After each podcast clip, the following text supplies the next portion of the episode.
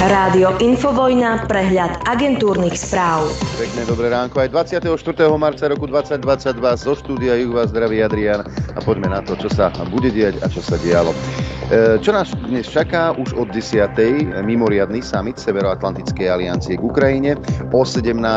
mimoriadny summit Európskej únie, ktorá je aj Biden, mimoriadne sa zídu aj predstavitelia G7 a dokonca Zelenský vystúpi cez videospojenie, tentokrát vo švédskom parlamente. Lavrov by sa mal stretnúť s predsedom Medzinárodného výboru Červeného kríža, Spojené štáty americké oznámia ďalšie protiruské sankcie, no a aj Národná rada rokuje. Včera prebehla večer cez správy jedna udalosť. Vo veku 84 rokov zomrela bývalá americká ministerka zahraničia Madeleine Albrightová, oznámila jej rodina. Albrightová, ktorá sa narodila v Prahe a v roku 1948 odišla z rodičov do Spojených štátov, bola ústrednou postavou administratívy prezidenta Billa Clintona. Zlé jazyky hovoria, že vlastne ani nezomrela, len ju povolali naspäť do pekla. A aj naši ústavní činitelia sa ozvali k tejto smutnej udalosti. Prezidentka Zuzana Čaputová k úmrtiu Albrightovej. Rodená Čechoslovenka a skutočná americká patriotka Madeleine Albrightová zohrala kľúčovú úlohu v našej transformácii od ľudí spoza železnej opony k ľuďom žijúcim a presadzujúcim slobodu a demokraciu. Náš región bol vždy v jej srdci a ona vždy bude v našom RIP. Madlenka. Ako keby spolu na kávu chodili. No a aj ďalším obslík hneď pribehol, konkrétne Eduard Heger napísal, rozumela našim túžbám stať sa súčasťou demokratického sveta a výrazne sa o to zasadila. Vyhlásil v reakcii na jej úmrtie. Dosť bolo srandy. Sú tu aj vážnejšie veci. Ondrej Dostál bude novým štátnym tajomníkom Ministerstva spravodlivosti. Menovanie súčasného poslanca Národnej rady schválila vláda. Teraz neviem, keď Dostál, tento človek, ktorý nikdy nemakal, sa dostal na štátneho tajomníka Kukolíkovej. Čo sa chystajú? Monster procesy? Kto ho vie, ako to bude? No a SAE, alebo to bolo inak a elegantne sa Saska zbavila šéfa hmotných rezerv. Totižto SAS bude hľadať nového šéfa hmotných rezerv. Súčasný riaditeľ Ján Rudolf náhradí Ondreja Dostála v parlamente. Dostála vláda vybrala za štátneho tajomníka Ministerstva spravodlivosti. Poďme ďalej. Poslanci posunuli na aprílovú schôdzu návrh strany Sme rodina na podporu výstavby nájomných bytov. Hlasovanie o zákone sa odkladalo viackrát. Poprvý raz sa v parlamente objavil v polovici minulého roka. A ak sa dobre pamätám, tak Pčolinský vyhlasoval v denníku Sme v rozhovore, že ak sa tento zákon nepresadí do júla, teda do poslednej júlovej schôdze Národnej rady, tak Sme rodina odchádza z vlády. Máme marec 24. roku 2022, opäť im to posunuli na ďalšiu schôdzu a Sme rodina stále zostáva vo vláde. Po viac ako roku protestov a kompromisov schválil parlament novelu vysokoškolského zákona. Oproti pôvodnému návrhu je omnoho miernejšia. Zásadnou zmenou je, že rektora vysokej školy nebudú voliť akademici, ale aj ľudia zvonku. Schválením reformy vysokých škôl sa splnil jeden z dôležitých míľnikov pre plnenie plánu obnovy. Táto posledná veta mi prišla ako z pravdy z roku 1982. Poslanci parlamentu včera opäť nediskutovali o cenách potravín na mimoriadnej schôdzi. Neschválili program 62. schôdze, ktorú inicioval opozičný Smer. Robert Fico a po ňom niekto z Oľano, to je jedno kto. No, funguj mašinka. Na čo ťa tu máme? To sú normálni blázni, počúvajte, čo tam robia v tom parlamente. Oni sa rehlia. Oni zarežú program, kde chceme hovoriť o zdražu, oni sa rehlia. Jako pre nich je to veľká show, veľká zábavka. Je to veľmi smutné, že opozícia ani v takýchto ťažkých časoch nedokáže pracovať pre Slovensko, ale radšej pracuje proti vláde za každú cenu podľa hesla čím horšie, tým lepšie. Aha. Čiže baviť sa o cenách potravín, baviť sa o zdražovaní je vlastne niečo smiešné, čím sa netreba ani zaoberať. Takto sa na to pozerajú z vlády Slovenskej republiky, najmä z koalície, ktorá momentálne má tie opraty v rukách. O čom konkrétnom by ste sa ešte chceli baviť? Jaj, oni majú iné starosti. SAS podala podnet na rozpustenie klubu nočných vlkov na Slovensku a Združenia Múzeum historických vozidiel Trnava so sídlom v Dolnej Krupej. Strana upozorňuje, že ich aktivity môžu predstavovať vážne bezpečnostné riziko. A to, že sa budú dvíhať ceny a to, že nebudú potraviny, to bezpečnostným rizikom zrejme nie je. A ďalšia vec. Železnice Slovenskej republiky musia nakupovať elektrínu za extrémne vysoké a nevyspytateľné burzové ceny. Stratili totiž svojho dodávateľa, spoločnosť A.N., kde neprichádzajú železnice o stovky tisíc eur. Na AN chystajú žalobu pre údajné vydieranie. Minister vnútra Roman Mikulec, a opäť sme pri tom, že oni majú úplne iné starosti, úplne nevysvetlil, prečo zazmluvnil súkromnú firmu na riadenie utečeneckej krízy. Nie je možné v kompetencii jedného rezortu zabezpečiť starostlivosť o všetko, uviedol. Maltéska pomoc aj Ústredie slovenského skautingu pre Markízu popreli slová ministra vnútra Mikulca, že by sa nejakým spôsobom podielali na výbere eventovej firmy, ktorej ministerstvo zverilo manažment utečeneckej krízy. Takto funguje táto vláda, priatelia. Poďme do zahraničia. Lídri krajín Severoatlantickej aliancie by sa mali na dnešnom samite dohodnúť na posilnení síl na východnom krídle aliancie rozmiestnením 4 nových bojových skupín na Slovensku, v Maďarsku, Bulharsku a Rumunsku. Uviedol to šéf Severoatlantickej aliancie Jens Stoltenberg. Ruská vojna proti Ukrajine naštrbila tradičné poľsko-maďarské priateľstvo, ktoré bolo základným prvkom neliberálneho režimu Viktora Orbána, píše denník N. Budapešť a Varšava odložili oslavy dňa poľsko-maďarského priateľstva a politici z poľskej vládnej strany sa čudujú, že prečo Maďarsko neposiela Ukrajine zbrane. O, aké čudné. Poľsko vyhostí 45 ruských diplomatov, ktorých podozrieva zo špionáže. Vyhostenie diplomatov potvrdil aj ruský veľvyslanec vo Varšave Sergej Andrejev. Krajinu musia opustiť do 5 dní. Rusko sa chystá požadovať za plyn určený pre Európu platby v rubľoch. Nebude už chcieť eurá ani doláre. Podľa Vladimíra Putina sa to týka krajín, ktoré Rusko nepovažuje za priateľské a ktoré proti nemu zavádzajú tvrdé ekonomické sankcie. Ja by som sa toho nebál, veď určite ruble pre Slovensko na ropu a na plyn zoženie bývalý vexlák Boris. Eurokomisia navrhla opatrenia v reakcii na rast cien energií spôsobených ruskou inváziou na Ukrajinu. Štáty Európskej únie by mali pred budúcou zimou povinne naplniť 80% kapacity plynových zásobníkov, môžu siahnuť aj po spoločných nákupoch plynu. Kde budete nakupovať a za čo? Nemecký kancelár Olaf Scholz, zopakujme, že opäť obhajoval dovoz energetických surovín z Ruska. Krátkodobo nevidí možnosť, že Nemecko by sa bez nich zaobišlo. Dlhodobo chce ukončiť závislosť od ruskej ropy, plynu a uhlia. A dajme si aj covid oddelenie, nech je sranda. V Nemecku pribudlo za posledný deň takmer 320 000 ľudí nakazených koronavírusom. 7-dňová incidencia vystúpila na rekordnú hodnotu 1752. Počet prípadov infekcie teraz v Nemecku najvyšší od začiatku pandémie. Opäť tomu nerozumiem a prosím vás, aby ste mi to vysvetlili, ako je to možné, keď Nemecko je skoro 80% zaočkované. Rakúsko pre vysoký počet nakazených znovu sprísni protikovidové opatrenia, až na výnimky sa budú vo vnútorných priestoroch nosiť respirátory. Nové pravidlá budú platiť od dnes najmenej do 16. apríla. No a Grécko, predstavte si, prestane od polovice apríla pokutovať seniorov, ktorí nedodržali povinné očkovanie proti covidu. Úrady začali rozdávať pokuty od polovice januára. Od vymáhania povinného očkovania ustupujú aj ďalšie krajiny Európskej únie. No a dokonca v Holandsku po viac ako 2 rokoch prestali platiť takmer všetky zostávajúce protipandemické opatrenia. Vo verejnej doprave už nie sú potrebné rúška, skončilo sa povinné testovanie pred hromadnými akciami, aj odporúčanie pracovať z domova. Predpoveď počasia. Aj také tu máme. No a ako to vyzerá so Slovenskom práve v tejto chvíli, čo sa týka aktuálneho počasia. Opäť slnečno na celom Slovensku. Krásne teplo v Bratislave 14 stupňov. Už po 9. 9,5 stupňa Kuchyňa, Hurbanovo 10, 9 Nitra, Piešťany 9, Trenčín 8, Prievidza 12, Dudince 10 stupňov Celzia, 10,5 Lúčenec, Sliač len 5, na severe 7 Žilina, Liesek 5 stupňov, Poprad 8, Telgár 10, Kopok -1 stupeň, Rožnava 13, no a na východe najteplejšie opäť v Košiciach 13,5 stupňa, 13 v Trebišove, 9 v Kamenici nad Cirochou, Tisinec hlási 12 a 11 stupňov Prešov. Tá predpoveď na dnes znie takto. Hneď vám poviem, ako to vyzerá. Tak dnes bude slnečno a veľmi teplo. Najvyššia denná teplota 17 až 22 stupňov Celzia. Na severe to bude 13 až 17. Teplota na horách vo výške 1500 metrov okolo 4 stupňov. Fúkať bude severozápadný až severný vietor rýchlosťou 5 až 25 km za hodinu, v nárazoch do 35, a to v Košickom kraji, pozor, na strednom Slovensku miestami bezvetrie alebo slabý vietor.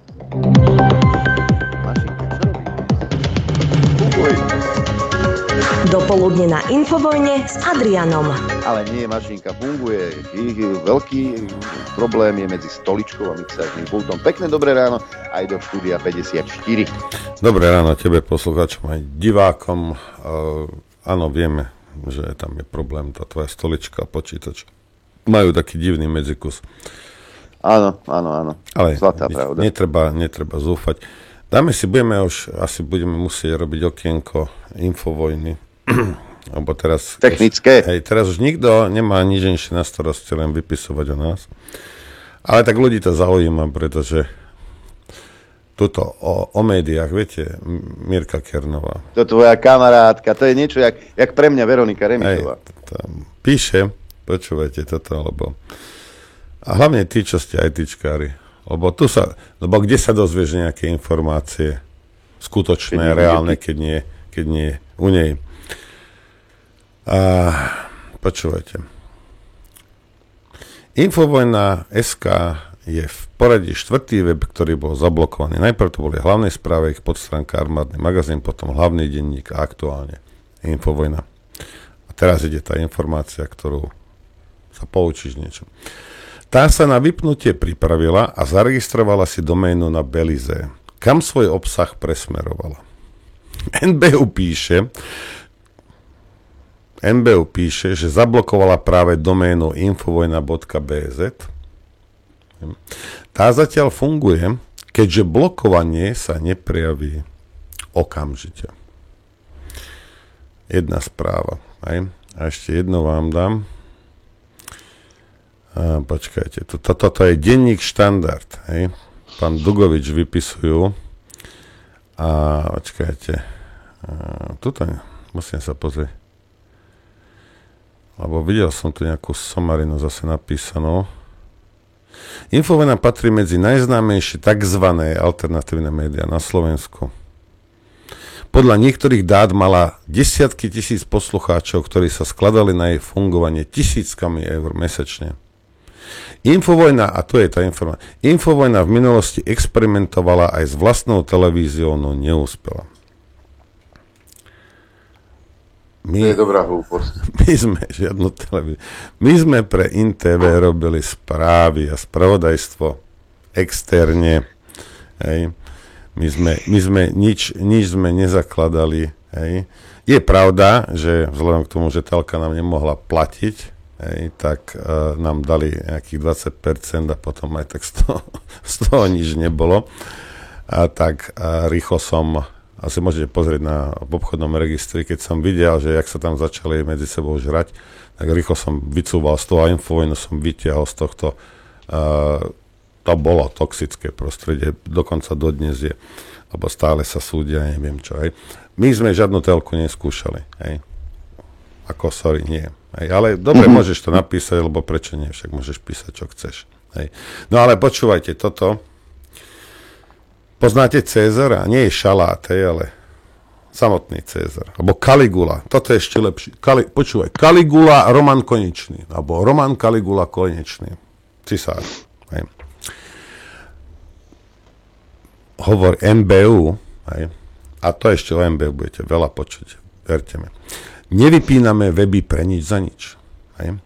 Aby sme sa zbytočne netočili okolo poučiek, bol by som nerád, keby bola na verejnosti predstava, že my sa rozhodneme vypnúť nejakú stránku pre nič za nič.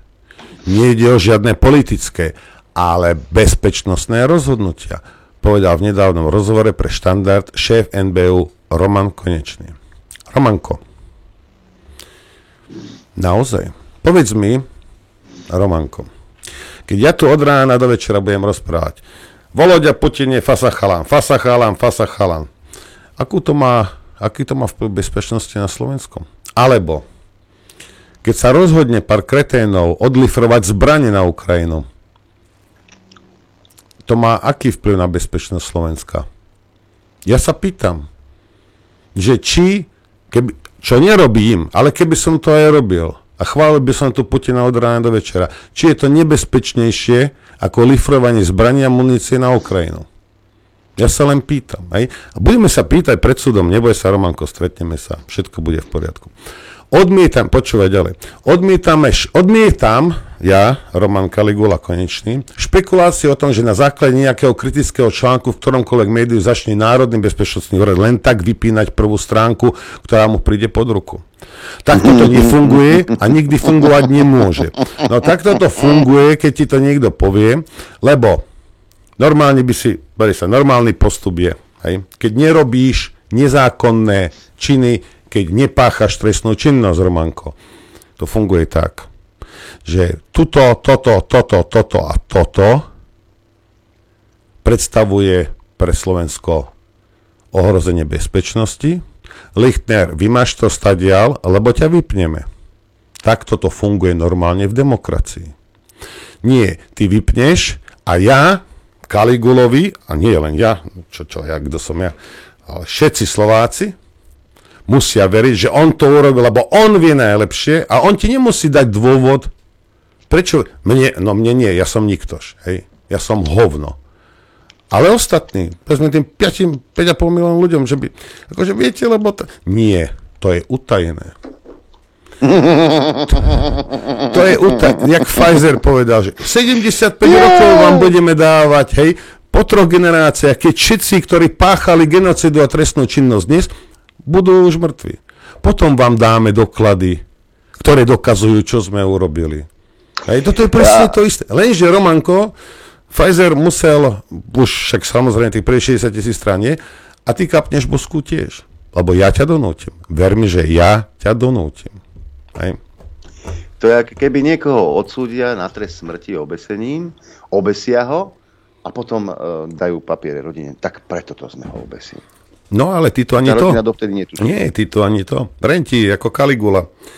Ešte si zober konia do spálne. Neviem, či ho tam máš nejakého už. Hej? Ale vezmi si konia do spálne, Romanko. Takto to nefunguje, ani to nikdy fungovať nemôže. Ale môže. A funguje to takto. A takto to fungovalo aj za komunistov. A takto to fungovalo aj za nacistického Nemecka. A takto to fungovalo aj pred 100 rokmi.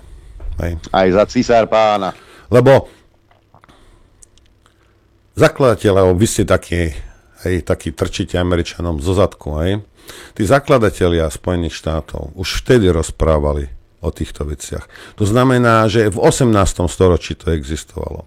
Samozrejme, Veľká Británia. Hej. Existovalo to a stále to existuje. A ja som sa narodil za komunistov a teraz za náckov, za fašistov, teraz tu fungujem takýmto spôsobom.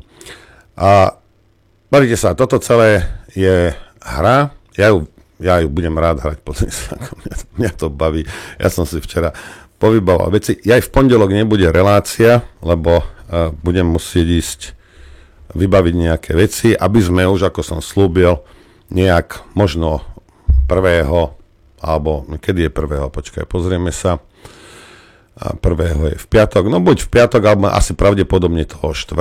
na oslobodenie Bratislavy. Ja viem, Američania to oslobodili bombami. Buch, jak Jugosláviu. Ja to viem. Nie Malinovský, bože chráň. Na Malinovské sa ani nespomente. To bol taký Rus. A to kašlite. Hej. Američania to tam pekne vybombardovali. Až... Neviem, či bol Ukrajinec. No, ale to som... Neviem, hej. Dobre, zo Sovietskeho zväzu. Američania nás oslobodili z bombardovej Bratislavu a všetko bolo honky dory. Ja to viem, hej. Malinovský prechádzal aj cez mesto, v ktorom som ja vyrastal. Tiež ho oslobodil. Bola ulica pomenovaná po ňom, teraz sa volá Železničná. No čo už. Každý, môžeš ty urobiť pre ľudí, čo chceš. Hej? Aj tak pôjdeš do zabudnutia, keď prídu nejakí hajzli, ktorí donútia ostatných, aby zabudli. Takže v pondelok nebudeme vysielať, lebo budeme vybavovať to, aby ste už normálne mohli fungovať. Čo sa týka prístupu, ja aj tu počúvaj, na tomto denníku Štandard ešte písali toto. Rádio sa nedávno práve v obavách zo zablokovania virtuálne presťahovalo na Belize a osvojilo si tam mojšiu doménu BSN. Jasne, ty si nevedel, ja som na Belize. To je boha, že... Jak, a to po... Dobre. Čo? No s Melom sme boli včera na pive. Tutu. No dobre. Štandard, to tento denník, či čo to je, táto webová stránka, sa však momentálne nevie pripojiť ani na túto zahraničnú adresu. Tam máš akých ajtičkárov. My sme už dôchodcov naučili chodiť na info. Takáto je slovenská realita. Nebudem vám nič hovoriť.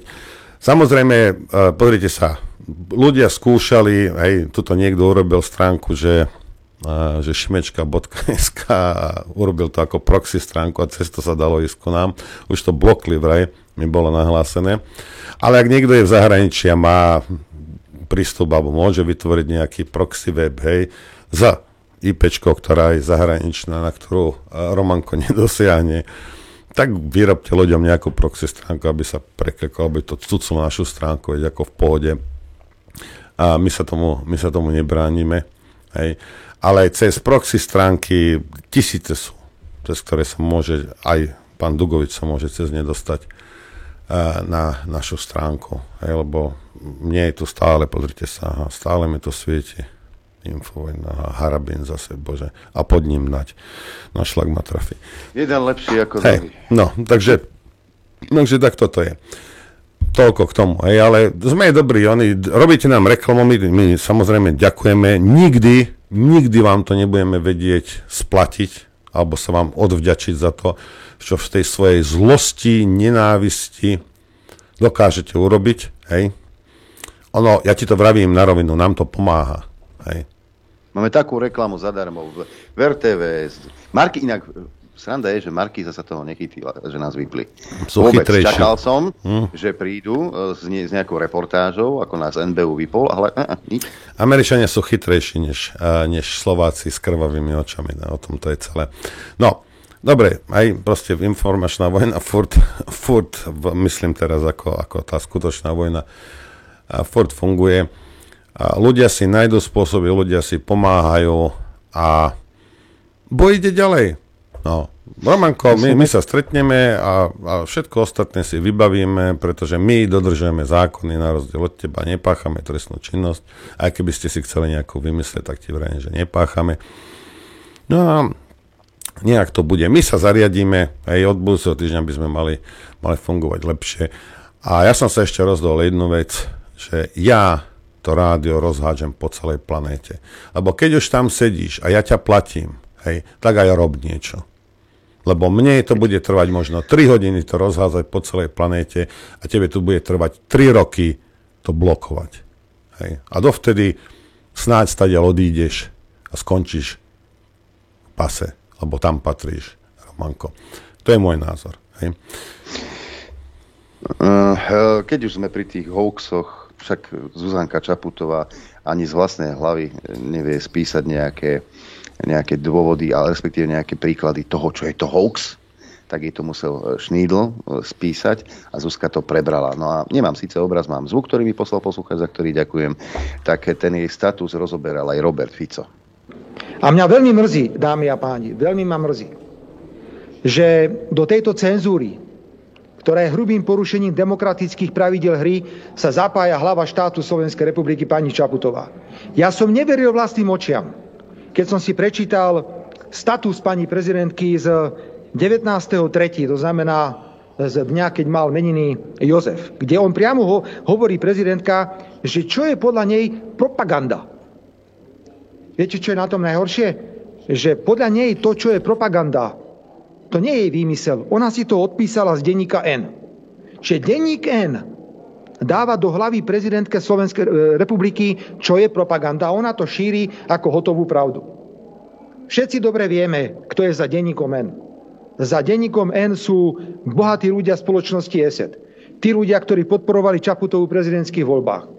Tí ľudia, o ktorých sa hovorí, že ich firma má spoluprácu s americkou spravodajskou službou.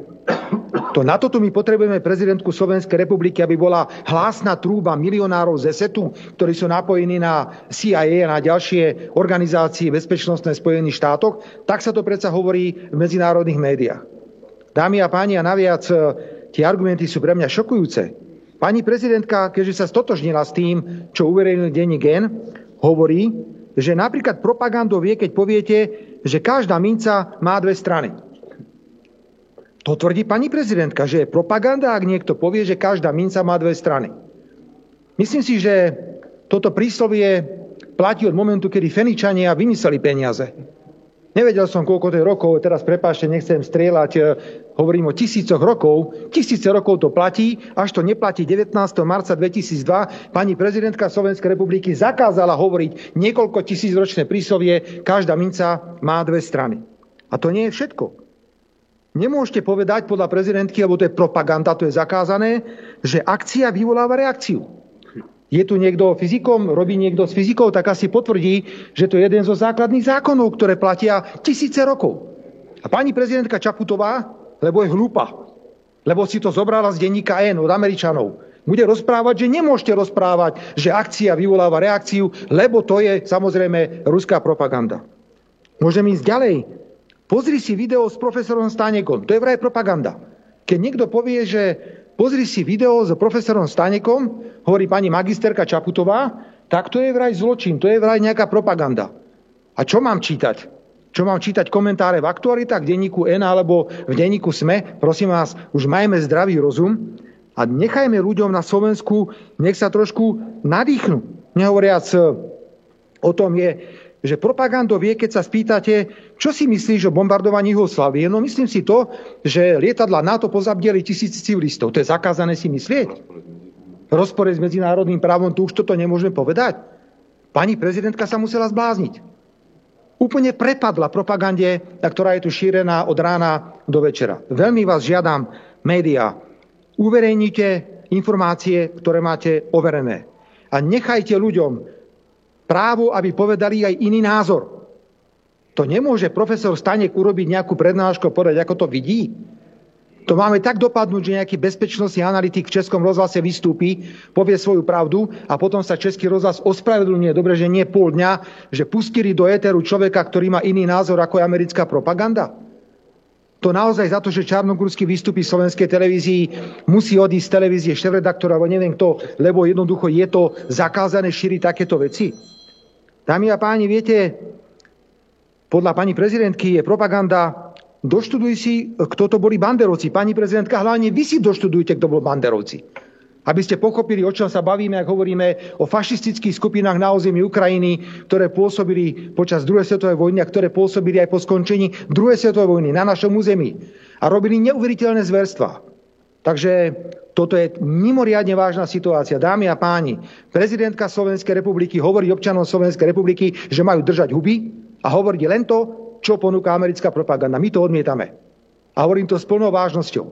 A budeme voči tejto cenzúre bojovať, pretože vidíme jedno médium za druhým.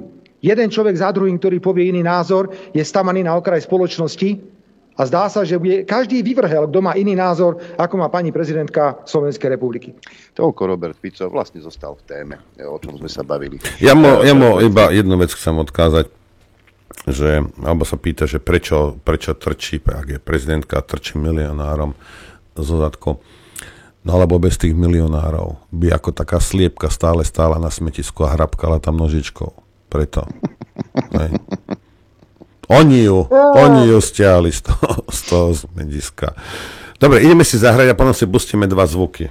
Hej, ideme si zahrať, ale ešte kým pustíš hudbu, technické okienko, ak chcete prispieť do vysielania mailom, píšte na adresu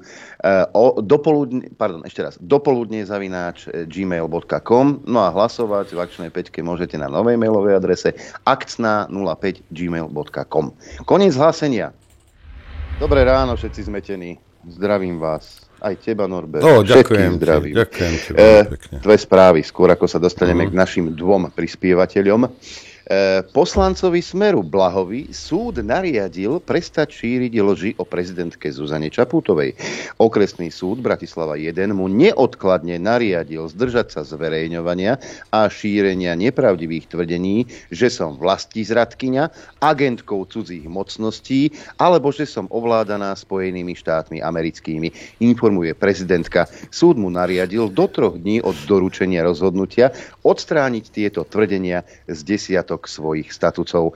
Luboš Blaha si vytvoril vlastný svet z manipulácií a do očí bijúcich lží. V prostredí sociálnej siete denne zasypáva vybraných ľudí tonami urážok, píše prezidentka na Facebooku. No a druhá správa. Riaditeľa spoločnosti Disney Boba Čapeka zatkli za obchodovanie s ľuďmi. Čelí obvineniam z viacerých trestných činov, vrátane obchodovania s deťmi a držania detskej pornografie. Už predtým zatkli za obchodovanie s ľuďmi na Floride 4 ďalších zamestnancov firmy Disney. To len tak. A keď ťa zneužíva Mickey Mouse, tak je to OK, nie? Hej. Jedna z najsatanistickejších spoločností je Disney. Dobre, pustíme si toto v Reportér online.sk načítal. Prispiejme teda k tomu. Načítal status Chmelára. Aha, vidíš to? Toto je presne ono. Jarčuška. Hej, Jarčuška. Jarčuška večne živý. Večne živý, ja mám problém medzi obrazovkou a stoličkou. Poďme na vec. Politológ Eduard Chmelár mimoriadne tvrdo skritizoval prezidentku Zuzanu Čaputovú za jej poradcov. Odniesol si to najmä Martin Šimečka, ktorého označil za zakomplexovaného hlúpeho hochštaplera a veľkú hrozbu pre Slovensko. Chmelár napísal: Extrémni centristi sú dnes pre demokraciu nebezpečnejší ako neonacisti. Vždy, keď je Zuzana Čaputová v koncoch, vytiahne zelenú agendu. To majú jej progresívni voliči radi. To je tak strašne cool hovoriť o zelenej streche paláca, v čeličkách v záhrade, alebo pocite previnenia, keď po každom lete lietadlom vysadíte zo pár stromčekov. Je to skutočne cool hovoriť v čase, keď vám preferencie padajú tak rýchlo, ako nepadali ani Andrejovi Kiskovi, radšej o tom, ako ste prostredníctvom kalkulačky vypočítali uhlíkovú stopu svojej kancelárie. Patríte k tým, ktorých dávajú takéto informácie do kolien. Tak počúvajte pozornejšie. Prezidentka totiž využila alebo skôr zneužila situáciu na to, aby zopakovala, že jedným zo spôsobov, ako vyriešiť klimatickú krízu, je odpojiť sa od ruskej ropy a plynu. Žasnem, že táto bezočivá lož zostala bez akejkoľvek reakcie prítomných novinárov. Už som o tejto téme napísal veľa, veľmi zrozumiteľne to vysvetlili slovenskí priemyselníci i vedenie Slovnaftu. Nebudem preto podrobnejšie rozpitvávať, že alternatívy sú mnohonásobne drahšie. Nie len preto, lebo by sme prišli o zisky z tranzitu, ale aj preto, lebo plynárenské spoločnosti v Európskej únii majú s Ruskom dlhodobé zmluvy.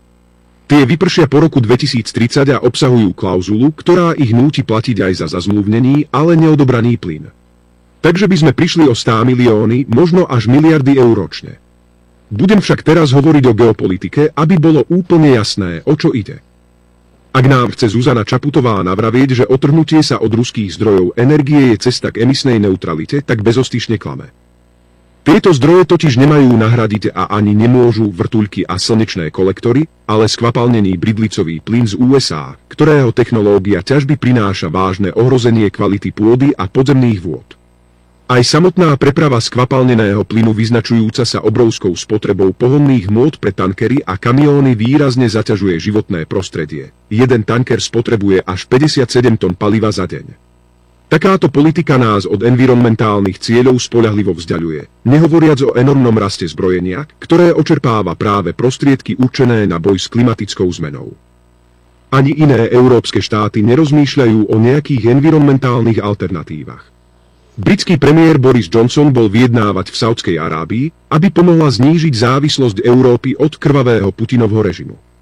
Nikomu to neprišlo bizarné, že o to prosí jeden z najkrvavejších režimov sveta, v ktorom neexistuje ani parlament, v ktorom odporcov režimu zalievajú zaživa do asfaltu, nepohodlných novinárov rozštvrtia, za jediný deň dokážu popraviť aj 81 ľudí. Momentálne vedie Riad najkrvavejšiu vojnu súčasnosti v Jemene, kde zahynulo už 400 000 ľudí, z toho vyše 100 000 detí, takže naozaj krajina na moralizovanie ako vyšitá. No a keďže nemôžeme byť závislí na zločineckom Putinovom režime, tak aj nemecká vláda uzavrela dohodu o dodávkach plynu s Katarom, kde je povolené otroctvo, bičovanie, kameňovanie a za homosexualitu je trest smrti. Hotový raj pre liberálov. Len hlupák uverí tomu, že hlavnou motiváciou Západu je starosť o ľudské práva v Rusku a nedávny neokolonialistický sen dostať Rusko na kolená. Otvorene to povedal aj Martin Šimečka vo včerajšej diskusii s prezidentkou, ktorú dokonca v priamom prenose vysielala verejnoprávna televízia. Šimečka sa priznal k tomu, že by rád videl Rusko odzbrojené, rozdelené, skrátka neexistujúce. Toľko konín, čo tam zaznelo, bolo aj na mňa priveľa a priznám sa, že to bola asi prvá politická debata, ktorú som nedokázal dopozerať do konca. Šimečka sa v nej predstavil presne tak, ako ho už dlhodobo vnímam. Ako nedoštudovaný, polovzdelaný, intelektuálne vysoko preceňovaný hochštapler, ktorý svoju bezradnosť v téme často skrýva za pohrdanie. Tváriť sa ako svetový mysliteľ a ponúkať len kopu arogantného balastu možno stačí pre denník N, ale opierať sa o neho v prezidentskej kancelárii je hanba. Zuzana Čaputová stráca zázemie a spoliehať sa môže už iba na lojalitu progresívneho Slovenska. Šimečkov blúd, že nacionalizmus je nezlučiteľný s demokraciou a že všetci nacionalisti v našich dejinách boli antidemokratickí, popiera základné historické fakty, že demokracia vznikla a dodnes sa najvýraznejšie prejavuje práve na národnej úrovni. Že práve zrod národných hnutí sa kryje so zrodom demokracie. Šimečka pohorda Slovenskom, lebo o ňom nevie nič, je hlúpy, hoci sa tvári ako svätý za dedinou. Odkedy mu dal Andrej Kiska metál, objavil v sebe spasiteľské komplexy a svoje komentáre začal označovať ako odkaz MMŠ, ako by svet doteraz čakal na jeho prorocké posolstvá. Ale to, čo ponúka, je len exkrement previazaný mašľou. Pre povrchného diváka to možno vyzerá dobre. Neveriacky som krútil hlavou, keď so zamračenou tvárou mudrca hovoril neuveriteľné hlúposti o OSN. Netrafil sa ani do obdobia jej vzniku, keďže po prvej svetovej vojne vznikla úplne iná organizácia. Zamrazilo ma, keď ironizoval slovo mier a obecenstvo sa zasmialo. Mier je pre nich na smiech. Ale vtedy som pochopil, že aké je obecenstvo, taký intelektuál. Šimečka sa vôbec nezmenil. Od čias, keď si so Štefanom Hríbom vymysleli vlastnú reláciu v slovenskej televízii, pre mladších ešte pred lampou. Sedeli tam vo vyťahaných svetroch rozvalení v kreslách, jedli oriešky a čipsy, rozprávali s plnými ústami, nebolo im vôbec rozumieť, ale oni si mysleli, že práve to z nich robí intelektuálov. Je to ten istý poloblázon, ktorému však médiá vylepšili imidž. Dnes má tie isté komplexy nedoštudovaného chlapca, ktorý univerzitným profesorom a popredným umelcom nadáva do lúzy. A ktorý vyslovuje slovo Slovensko s takým zvláštnym prídychom odporu ako niečo, čo mu nerozumie podobne ako hlava tohto štátu. A tak nečudo, že Zuzana Čaputová, ktorá už ani nepredstiera, že je prezidentkou všetkých, ktorá sa čím ďalej, tým viac radikalizuje, ktorá sa uchyľuje k preberaniu manipulatívnych statusov pochybných novinárov a ktorej pokrytectvo už odhaľuje čoraz väčšie množstvo ľudí, sa vracia presne do tej istej ideologicky extrémnej bublinky, z ktorej vzišla. Je úplne jedno, že dnes adorujú progresívne Slovensko, včera sa na pódiu zišli všetci pôvodní voliči OKS, Čaputová, Šimečka, Vienk, Stanke. Otrhnutí od reality, otrhnutí od vlasti, otrhnutí od jej ľudu a nemôže to vyznieť inak, ako to cítite. Čelíme stále tomu istému problému, keď si jedna malá, úzko vyprofilovaná skupinka monopolizuje verejný priestor a ostrakizuje väčšinu legitímnych politických a spoločenských prúdov. Práve toto potrebujeme riešiť. Čaputová raz odíde práve tak, ako odišiel Kiska, lebo sú to len použiteľné a vymeniteľné bábky, ktoré po splnení úlohy viac nemajú čo povedať. Ale to, čo tu zostane, je nesplnená úloha, ako zjednotiť Slovensko. Lebo títo ľudia plní pokryteckých lží o láske a boji proti nenávisti ho nechcú zmieriť, oni chcú zničiť všetkých, ktorí nezmýšľajú ako oni. A tvrdím, že v tejto fáze sú títo extrémni centristi nebezpečnejší ako neonacisti, lebo takéto nepríčetné okrajové skupinky fašistov dokážete spacifikovať, ale títo ľudia sú súčasťou hlavného prúdu, majú moc a demokracia im je cudzia. Eduard Chmelár, 23. marca 2022. Tak, toľko k pani Čaputovej. Tak aj Chmelár potom bude, súd zakáže o nej hovoriť. A možno zakáže aj Dagovi Daničovi hovoriť o Zuzane. Ten tiež napísal úplne, k nej článok. Perfektne. Toto tu existuje roky, rokúce, odkedy som sa vrátil. Ja som, to už je koľko, 10-11 rokov. Mainstreamové médiá si tlačia svoje, lebo majiteľov majú, akých majú. Hej? No tak ten si myslí, že ten novinárko alebo ten pisálek tam, on čo bude vypisovať, čo, aby si ty dostal pravdu, alebo to, čo mu povie majiteľ. Predstav si, že ja neviem, robíš niekde v mesokombináte a miesto toho, aby si balil, ja neviem, kurata alebo nejaké meso, tak si budeš lakovať nechty. Čo si myslíš, čo ti majiteľ povie? Hej. Toto je môj záujem. Ja predávam meso, hej, a ty budeš baliť meso. A keď sa ti nepáči, vieš, kam pôjdeš. Hej. No tak aj keď sa ti to nepáči, no, tak balíš meso. Toto sú novinári. Proste sú priamo závislí existencie na tom, čo ten majiteľ samozrejme urobia, čo povie a budú takto poslúchať. No a potom okolo tohto oni vytvoria pár takých, našli si pár takýchto, jak by som to povedal, no týchto nejakých intelektuálov, kvázi a odborníkov a nejakých takýchto, ktorí rozprávajú to, čo majitelia tých médií a samozrejme za nimi tí ostatní chcú, no a aby to aby ich v tvojich očiach nejak zvýšil, tak mu dá medailu, alebo mu dá nejaký diplom, alebo ja neviem čo, hej. Povie, že odborník, na sabáku povie, že odborník. A mňa, ja zase na seba hovorím, že som 20-ročná fotomodelka, úplne to isté, hej. No a ak Slovák teda mu IQ nepustí, hej, inteligencia, no tak to spapá to a pozerá sa, sabáka je odborník. No, okej, tak je. Hej. A žijete v nejakom paralelnom svete, ktoré vám médiá a politici vytvoria a myslíte si, že takto funguje svet. Hej. Ale potom vidíte, Rusi vlezú na Ukrajinu a zrazu všetci čumíte. Hej. Zrazu všetci čumíte. A bude horšie. A teraz, Andrianko, budeme musieť, ja tu mám niekde tie ruble schované, čo nám poslal Putin, budeme nakupovať ropu. Ne? Ja ich dám Riškovi. Nie som ako tá zlá Radičová, že by som mu dával balónik. Ja ti dám ruble, čo nám poslal. Môžeš Slovákom nakúpiť plyn za to. Lebo s tými rečami, len tie reči, čo vedie Heger s Čaputovou, hej, už len tým poškodzujete Slovensko. Len reči, ešte nič ani nemusíš robiť. Len tie silánske reči, ktoré ti niekde povedia, aby si to povedal. Alebo ak to máš z vlastnej hlavy, tak Pán Boh nás ochraňuje. Hej. Ja radšej tomu chcem veriť, že nie si vnútorne protislovensky nastavený. Ako z presvedčenia, ja chcem radšej tomu veriť, že ťa niekto platí za to. Hej. Ale keď si bolo hrozné. Keď si hovoril o tých novinároch... No a tak, dobre, budeme nakupovať za ruble. Alebo možno nie, možno odstrihneme sa a... Budeme, ako to ona povedala, že teraz bude to také zelenšie, keď budú tisíce tankerov prechádzať cez Atlantik.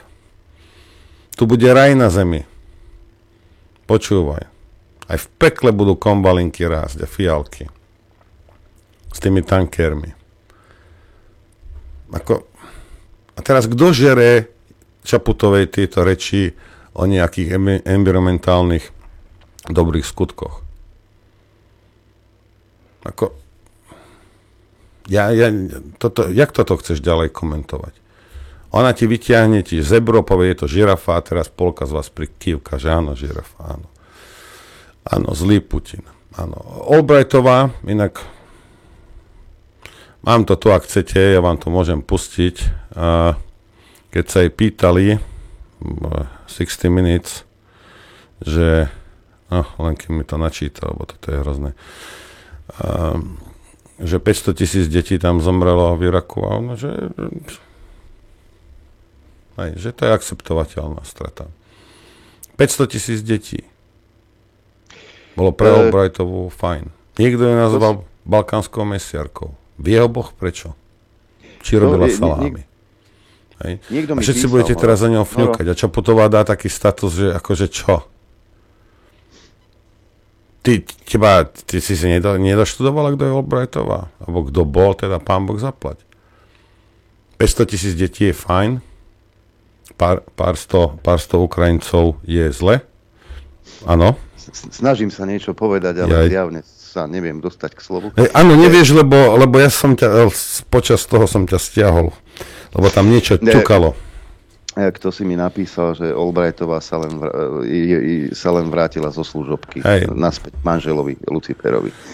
Hej. Keď si hovoril o tých novinároch, že budú písať to, čo im povie majiteľ, veď tu máme dôkaz, že prečo sa, a ako sa vyjadril Haščák, že prečo vstúpil do médií. Ja osobne sa pokladám a aj moji partneri, námci sa pokladáme za predstaviteľov myšlienkového prúdu, ktorý by sa dal voľne nazvať liberálny kapitalizmus, a tieto hodnoty, ktoré súvisia s liberálnym kapitalizmom, chceme podporovať, a oni po našom vstupe do médií, opäť ten materiál je verejne dostupný, sme tieto hodnoty aj komunikovali aj na vydavateľa, aj na jednotlivé redakcie, sú obsiahnuté a sú súčasťou etického kodexu nášho vydavateľa a všetkých našich redakcií. Tu je jasný dôkaz toho, že čo bolo dôvodom, prečo vstúpil Haščák do médií.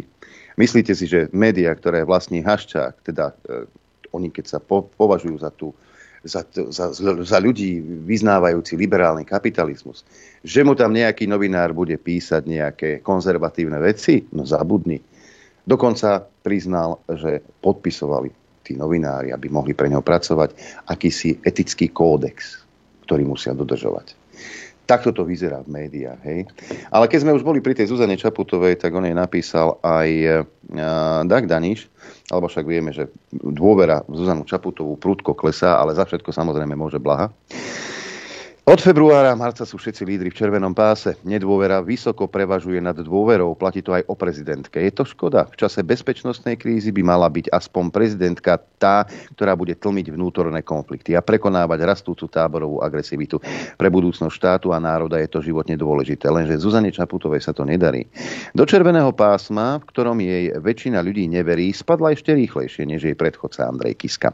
Prezidentke treba uznať, že to má oveľa ťažšie ako Kiska. Slovensko je, hoci stále nepriamo súčasťou vojny. Ľudia si vzájomne nadávajú do zradcov, z jednej aj z druhej strany sa spisujú zoznamy agentov a vnútorných nepriateľov. Hlavné slovo má hnev a s ním aj jeho verní súrodenci, nenávisť a agresivita.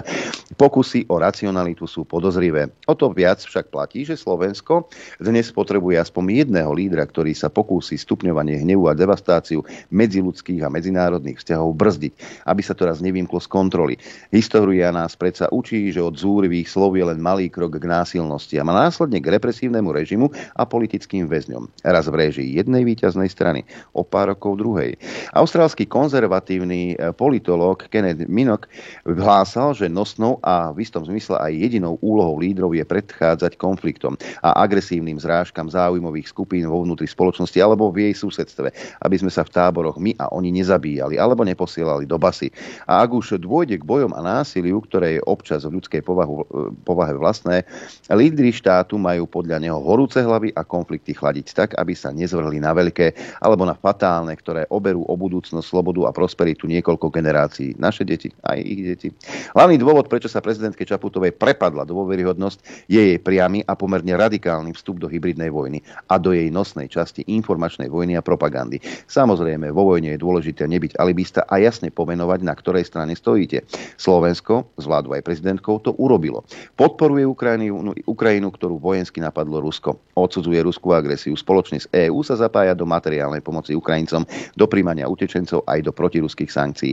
Na druhej strane, rovnako dôležité je počas vojenskej hrozby krotiť rozpálené vášne a emócie a konať racionálne, s prihliadaním na európske a slovenské záujmy. V tomto sa cení skôr umiernenosť ako radikalizmus, respektíve hra na vojnových jastrabov. Je neprezieravé a riskantné, ak dnes niektorí lídri vstupujú do konfliktu s veľkou časťou spoločnosti, podobne ako počas pandémie, a stávajú pred ňu ultimáta v štýle kto nejde s nami, ide proti nám. Počas pandémie sme tu mali delenie ľudí na poslušných a dezolátov. Dnes pre zmenu delia na jastrabov a zradcov. Žiaľ, prezidentka si vybrala práve túto silne konfrontačnú cestu zameranú na exkomunikáciu kritikov. Začiatkom marca nás poučila, že každý, kto hovorí o závislosti od ruského plynu, koná proti záujmom Slovenska a priamo ohrozuje bezpečnosť občanov. Slovanov. Boli to veľmi silné slová a veľmi manipulatívne. Závislosť Slovenska od Ruska si predsa neželá nikto príčetný. Otázka stála a stojí tak, či si môžeme dovoliť rýchle obmedzenie distribúcie ruského plynu, ako na to naliehala prezidentka, alebo to tak rýchlo a radikálne nejde, na čo upozornil Sulík. Tvrdé obchodné sankcie by zaťažovali prevažne európsku peňaženku, americkú o niečo menej. Preto je celkom prirodzené, že viaceré európske štáty sú pri výzvach na bojkot ruských zdrojov energií veľmi opatrné. O pár dní prezidentka svoje vyhlásenie musela korigovať. Vraj jej ide o postupné znižovanie závislosti Európy od ruského plynu. Najnovšie zase Zuzana Čaputová na sociálnej sieti naznačuje, že kto šíri isté typy výrokov, podporuje proruskú propagandu. Medzi podozrivými sú výroky zo zoznamu hlavy štátu tieto. Keď hovoríš A, povedz B. Alebo veci nie sú čierno-biele. Zoznam prezidentka prebrala od redaktora denníka N. Prezidentka v oboch prípadoch napomína a varuje ľudí, aby si dali pozor na jazyk. Inak môžu byť obvinení, že konajú protislovensky a ohrozujú bezpečnosť občanov. Alebo, že sú súčasťou proruskej propagandy, ktorú bezpečnostné služby hromadne potláčajú a vypínajú. Tieto pokusy prezidentky už majú len málo čo spoločné s argumentáciou. Ich poslaním je deliť ľudí na správne angažovaných a pochybných, bez hlbšieho rozlišovania, ktoré kritické názory sú racionálne a prospešné a ktoré sú propagandistické a zradné. Isté, prezidentke nemôže nikto zakazovať, aby pritvrdila alebo aby sa zapojila do nálepkovania časti ľudí a do honu na vnútorného nepriateľa. Táto metóda, zameraná na verejné odsudzovanie, obviňovanie a vylúčovanie časti spoločnosti na okraj, je vecne sporná, no pomerne účinná.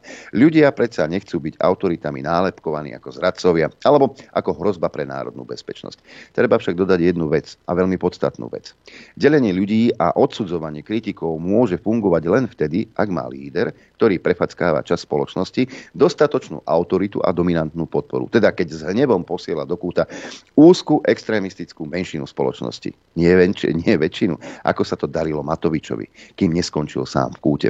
Ak nechce prezidentka dopadnúť podobne, mohla by pri komunikácii s verejnosťou viac vážiť slova a opatrnejšie používať svoj ostrý ukazovák, napísal Dag Daniš. Nuž, Zuzanka ide podľa manuálu.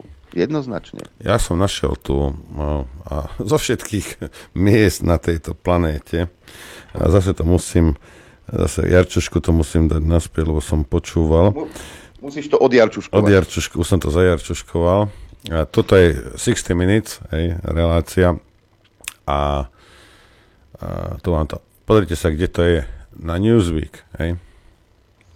Len aby bolo jasné, že to nie je z nejakého .org. Tak, počúvajte. Ja to pustím najskôr a potom to preložím, je to veľmi krátke. We have heard that 500,000 children have died. I mean, that's more children then died in Hiroshima, and you know, is the price worth it? I think this is a very hard choice, but we think the price is worth it. No, takže ona v Iraku však zabili, vraví tá moderátorka, že bolo tam zabitých vyše 500,000 detí a že je to viac ako v Hirošime, že či to stálo za to. No a Madeleine Albrightová, za ktorou teraz dnes bude oči si vyplače Zuzana hrbem na smetisku Čaputová, a jej povedala, že áno, že bolo to ťažké ako rozhodnutie, ale áno, stálo to za to. Naozaj? Čo je z Iraku dnes? 500,000 detí. Predstav si, hej, všetkých ľudí v Bratislave, od Dúbravky až po Vajnory, cez Petržalku, ja neviem, Karlovka, neviem, kde sú ešte tieto králikárne v Bratislave. Predstav si, že všetci títo ľudia, ktorí žijú v Bratislave teraz, predstav si, že sú to deti. A predstav si, že všetkých vyvraždíš. A ja ti vravím, stále si neurobil to, čo robili Američania v Iraku. Stále ti bude pár desiatok tisíc mŕtvych detí chýbať. Aj keď celú Bratislavu vyhľadíš.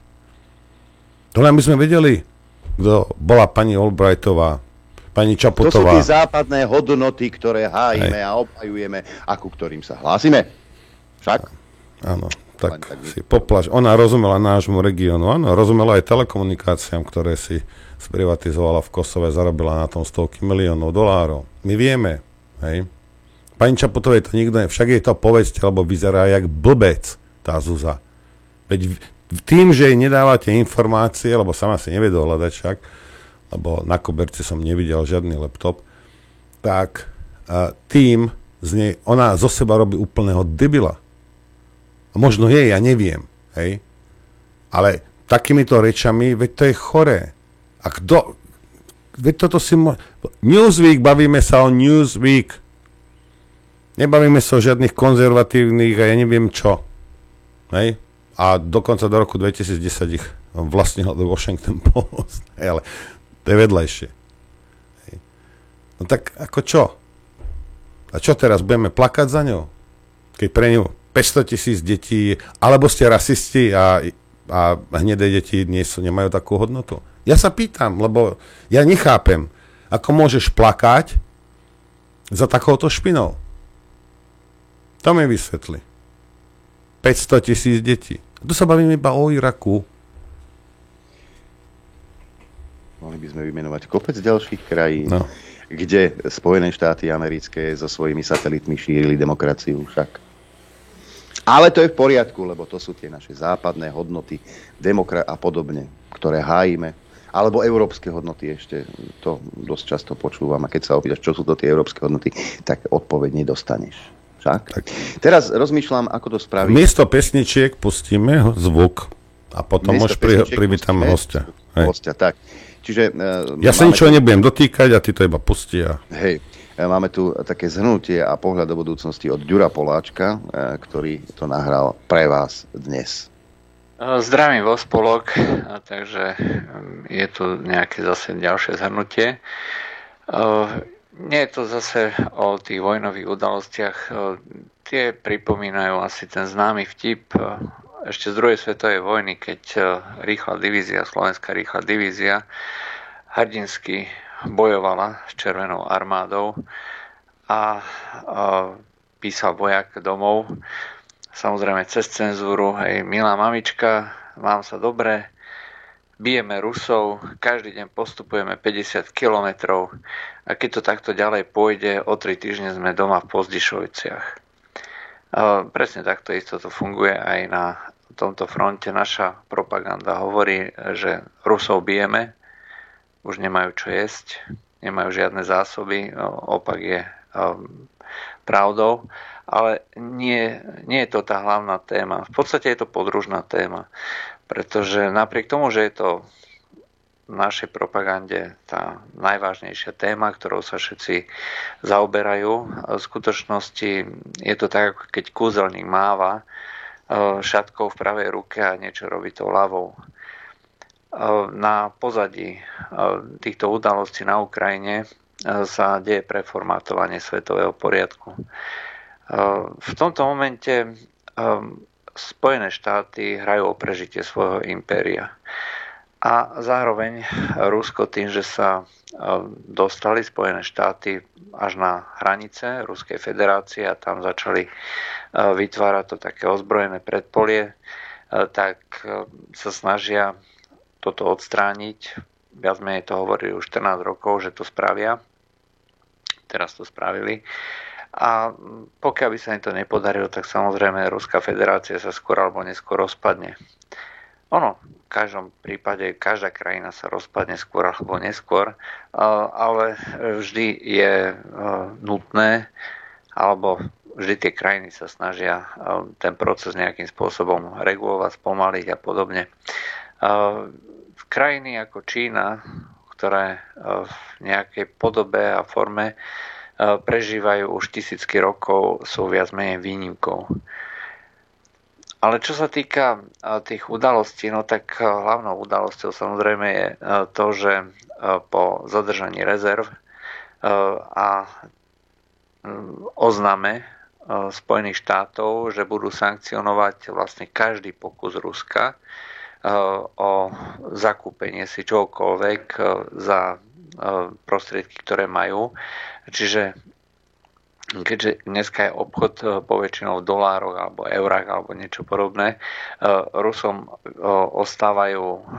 ostávajú nejaké zlaté rezervy vo výške nejakých $160 miliárd. No a Spojené štáty chystali projekt zákonný projekt, čiže dať to do zákonov, že každý, kto kúpi od Rusov zlato, takže bude sankcionovaný. Spolu so zadržaním týchto devizových rezerv na tých korešpondenčných účtoch v zahraničných bankách vo výške vyše 300 alebo koľko miliard dolárov, eur a podobne, tak pre Rusov je už zbytočné sa spoliehať na západné tie valuty a preto vyhlásili, že od teraz bude plyn predávaný výlučne za ruble. Bude predávaný za ruble iba do tých krajín, ktoré sú nepriateľské. Tam skrátka ide o to, že ono to funguje totiž tak, že keď nejaká krajina predá niečo v americkej mene, tak má korešpondenčný účet v nejakej zahraničnej banke a na ten účet poukáže ten kupujúci potom tie svoje prostriedky. Keďže je to v americkej banke, tak samozrejme je ľahké zadržať tieto peniaze, no ale tým pádom pre Rusov nemá význam počas týchto sankcií, že nemôžu narábať s týmito peniazmi, nemá význam vôbec ako operovať s dolármi, eurami a podobne, pretože im to aj tak zadržia. Dokonca to je výrok bývalého veľvyslanca v Moskve, amerického veľvyslanca v Moskve, McFaulta, ktorý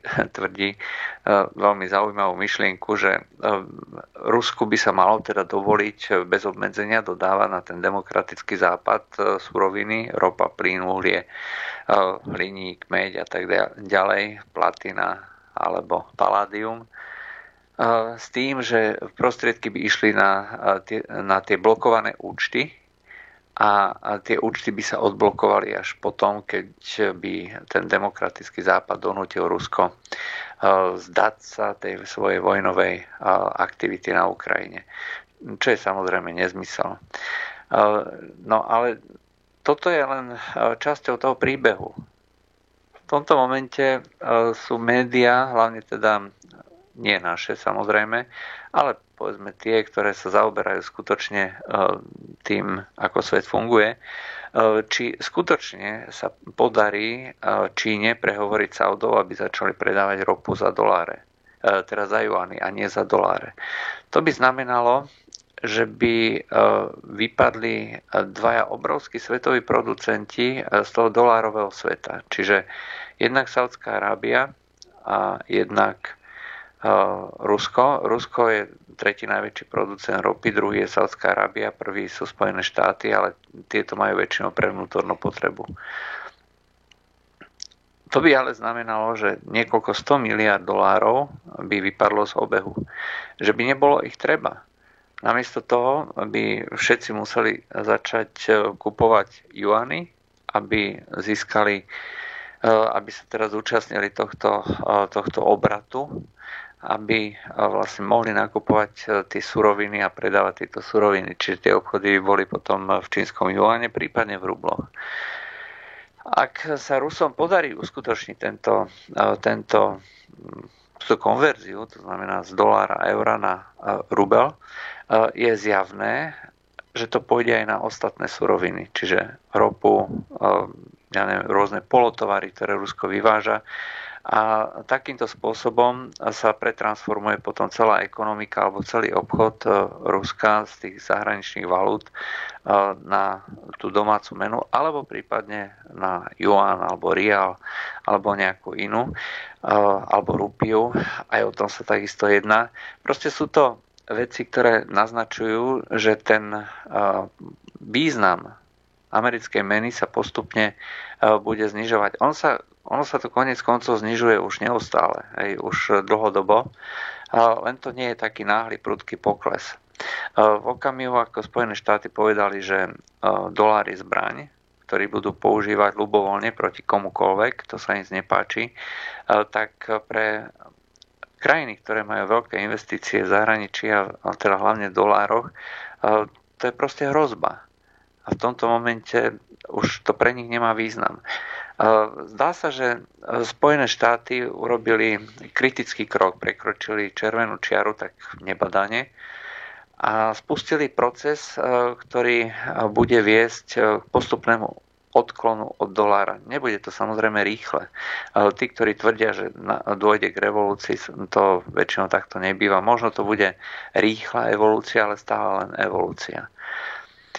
Saudská Arábia pri tom jednaní s Čínou podľa mňa pozoruje, ako sa bude dariť Rusku pretransformovať tieto platby z eur na ruble a následne podľa toho zareaguje. To potom ale bude znamenať, že bude to dominový efekt. Hej. Napríklad ten ruský podnik na vynášanie družíc, Roskozmos sa to volá, už oznámil, teda jeho šéf Sergej Rogozin, že všetky služby, ktoré Roskozmos bude vykonávať pre zahraničných klientov, tak budú v rubloch. Ale týka sa to zase len tých, ktorí sú na tom zozname nepriateľských krajín, medzi ktorými je mimochodom aj Slovensko. Z Ruska sa skrátka dováža hrozne moc. My ani sami nevieme, čo všetko sa dováža, a až vtedy to zistíme, keď zrazu zistíme, že teda niečo nie je. Zistili to napríklad Fíni, keď sa im zrazu začal míňať papier a zistili, že drevná hmota, ktorú dovtedy dovážali z Ruska, už nie je. Rusi zakázali vývoz drevnej suroviny. No a tým pádom sa zvyšuje cena papiera a už sa ním neoplatí tlačiť toľko novín a zrejme niektoré noviny budú obmedzovať náklad alebo dokonca zaniknú. A toto je len jeden príklad z mnohých. Čiže je to také preformátovanie sveta. A v tomto momente Spojené štáty, ak si uvedomia a zrátajú, o čo všetko teda môžu prísť, majú dve možnosti. Buď sa teraz s Rusmi dohodnú a ustúpia, alebo keďže je to ich labutia pieseň, ako sa hovorí, čiže posledný akt na tej veľkej medzinárodnej politickej scéne, keď rozhodovali o všetkom, urobia nejaký zúfalý krok. Ten krok samozrejme môže byť rôzny a treba len dúfať, že to nebude mať nejaké ťažké tragické následky, ale v tomto momente sa nedá odhadnúť, aký bude ďalší vývoj. Skôr ale niečo už naznačujú tie výroky predstaviteľov Spojených štátov. Anthony Blinken, a to je minister zahraničných vecí Spojených štátov, tak sa vyjadril, že kroky alebo aktivity ruskej armády na Ukrajine, že sú vojnové zločiny. Že to je oficiálne vyjadrenie vlády Spojených štátov, čo je niečo iné, ako keď hocikto, vrátane prezidenta Bidena, povie, že to je môj súkromný názor, že Putin je vojnový zločinec. Nie, teraz je to oficiálne vyjadrenie Spojených štátov. A pokiaľ sa začne vyjadrovať v týchto dimenziách, tak potom to má nejaké ďalšie následky. A tie ďalšie následky sú teda nielen to, že bude to propaganda používať a rotovať, ale aj to, že sa v rámci tej politiky môže pristúpiť k tej krajine v podstate už bez akýchkoľvek ohľadov, pretože aký ohľad máme brať na zločincov. Pokiaľ by to zašlo až teda takto ďaleko, samozrejme to môže viesť až nejakým vážnym až vojnovým akciám, keď napríklad sa budú dodávať zbrane na Ukrajinu bez výberu. Stále je tu ešte tá červená čiara, zrejme, že tie vojska NATO by tam nemali vstúpiť, ale ani to nie je vylúčené. To znamená, že pokiaľ by až tomuto došlo, že by vstúpili vojska na Ukrajinu, bol by to priamy konflikt NATO a Ruska, samozrejme, s tými ďalšími následkami, ktoré si zrejme každý vie veľmi živo predstaviť. Takže hovoríme o preformátovaní sveta, o svete, v ktorom už dolár nebude mať tú úplne výnimočnú, jedinečnú pozíciu, bude jedno z mnohých mien. Zrejme tým krajinám, ako je Čína alebo Saudská Arábia, ktoré majú veľké dolárové rezervy, nevyhovuje prudký pád dolára, pretože by prišli o hodnotu, ktorú majú v tomto uschovanú. Budú sa snažiť o to, aby čokoľvek príde, aj nejaká tá to poníženie významu dolára, aby to príliš nepostihlo tú hodnotu, čiže aby nedošlo k znehodnoteniu americkej meny. Na tom skrátka nemá nikto záujem. Tak ako pred tými 30 rokmi nikto nemal záujem, aby Rusko, respektíve Sovietsky zväz upadol do chaosu, a preto aj Spojené štáty sa starali o to, aby aspoň trocha to bolo stabilizované.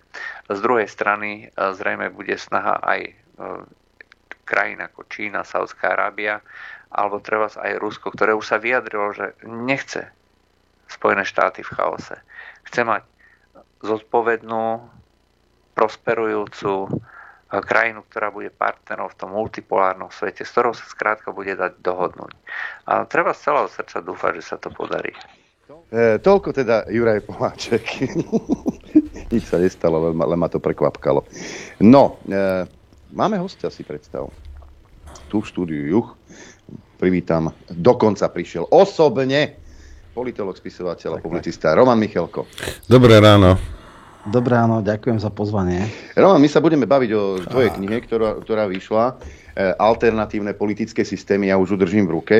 Nedal mi sem venovanie, Dick. Dám, neboj sa, však to žiadne, jasné. Aj Norovi, samozrejme. Som zvedavý, ale skôr ako sa k tej knihe dostaneme, pár vecí by ma teda zaujímalo, aký máš na to pohľad, na to vypínanie webov a súdne príkazy, aby sa Blaha nevyjadroval. A tu ideme, ukážeme prstom bez toho, aby bol nejaký súdny príkaz, a jednoducho zrušíme stránku, lebo my sme sa tak rozhodli. No, to je výraz absolútneho zúfalstva. To je teda brutálna infovojna bez týchto akýchkoľvek zábran. No, týmto sa Slovensko dostalo medzi legislatívu tzv. Akože autokratických štátov, čo to nemá s demokraciou nič spoločné. Podobnú legislatívu má len Erdoganové Turecko a to podľa v úvodzovkách putinovské Rusko. Najprv povedzme tie základné parametre, teda v Európe, keď už teda je nejaká kvázi, že regulácia, tak najprv dostaneš nejaké varovanie, nejaká výzva, že odstrani túto nepravdivú, pravdu skresľujúcu informáciu. Keď už ide nejaký ban, tak ide buď na osobu, aby sa daná osoba k danej téme, ja neviem, covidu alebo čo nemohla vyjadrovať na základe nejakého súdneho rozhodnutia, alebo dokonca teda v najhoršom v európskej legislatíve, že niektoré články alebo niektorí ľudia sa na nejaký čas nesmú. A samozrejme všetko je tak, že najprv je súd, najprv sa môžeš obhájiť, až potom teda, keď sa všetky odvolačky a všetky tieto veci skončia, tak vtedy môžu nejakým spôsobom v podstate zablokovať nejakého človeka, ale nie celý web. To už absolútne, to je úplne bezprecedentná záležitosť. Hej.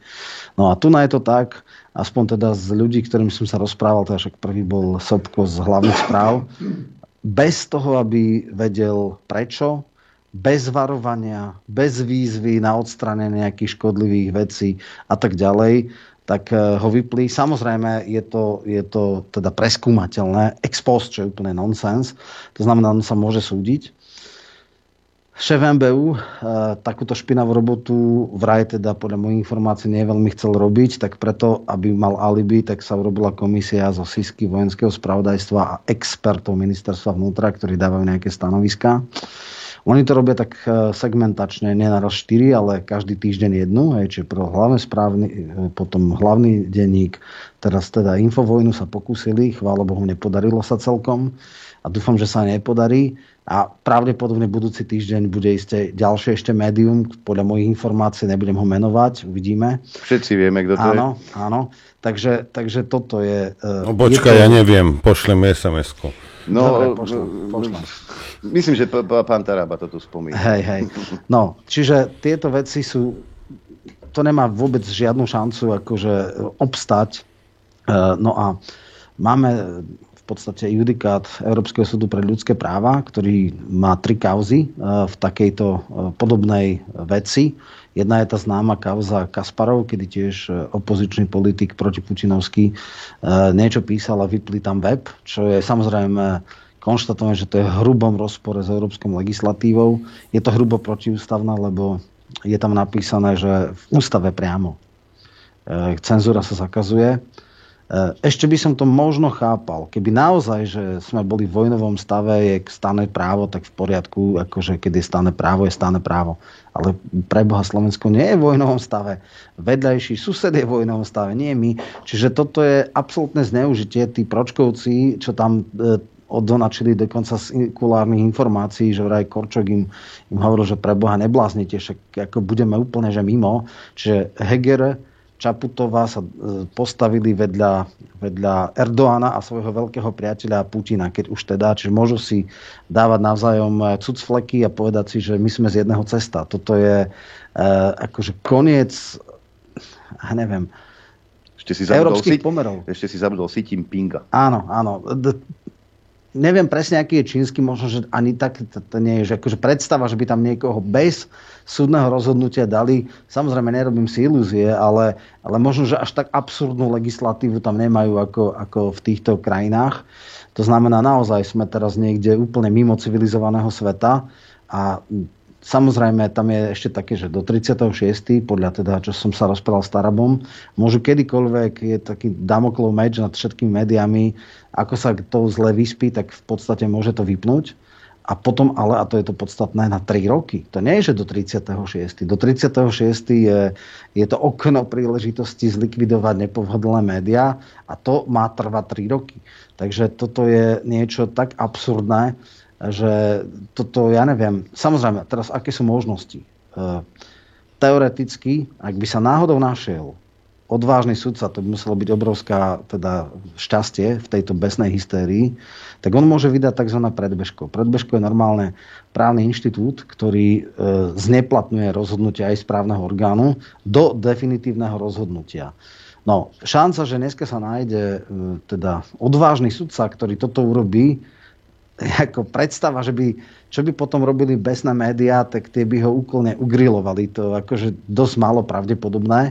A myslím, že sa nestalo. Myslím, že minimálne tento Sobkov nejaké právne kroky robí. A potom je počkaj. Toto, besné médiá. Oni si neuvedomujú, že toto isté sa môže stať aj im? No, práve preto si to dali len do 36. No to je jedno, ale takúto legislatívu si môže ďalší parlament zase urobiť. Môže, no ale... Rozumieš, ja vypnú smečko, enko a ja neviem čo. Jasné. A koniec.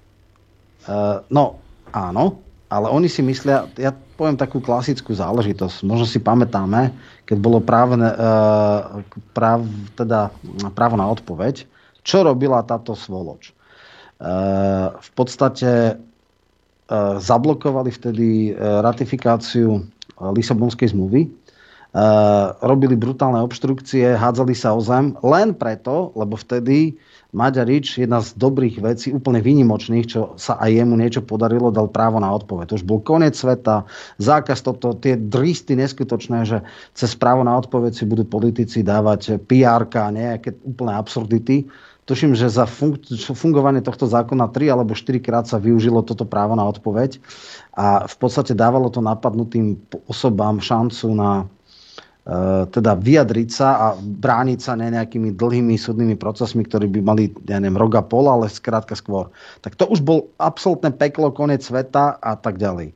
To znamená, že oni si asi myslia, že zase v rámci svojich teda štekajúcich psov si to druhá strana nedovolí a v podstate áno, Fico bol vždycky v tomto zdržanlivý, nechal vyrásť naozaj akože veľmi obludné mediálne mašinérie a nikdy sa k takýmto veciam neuchýlil. A oni si myslia, že oni si môžu dovoliť všetko a druhá strana asi nič. A samozrejme, áno, veľmi dobre si uvedomujú asi, že v budúcnosti to môže tak byť, no ale práve preto to dali iba do 36. Ešte chcem jednu vec, to druhá možnosť, ako sa brániť. Toto tu je akože nie len, že zjavne v rozpore s európskou legislatívou, ale toto je hrubo protiústavné. Ako som povedal, v ústave je článok, cenzúra sa zakazuje. A žiadne také, že výnimočný stav, taký onaký, jednoducho nie je stálne právo, nie sme v vojnovom stave, to absolútne nemá šancu obstáť. Ale je tu možnosť, samozrejme, podať to na ústavný súd.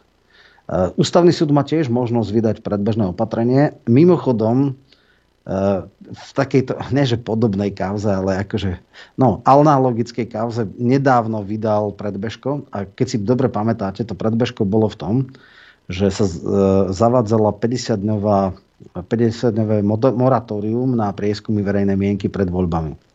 Tak to bolo tak neskutočná, akože brutálny zásah do demokracie.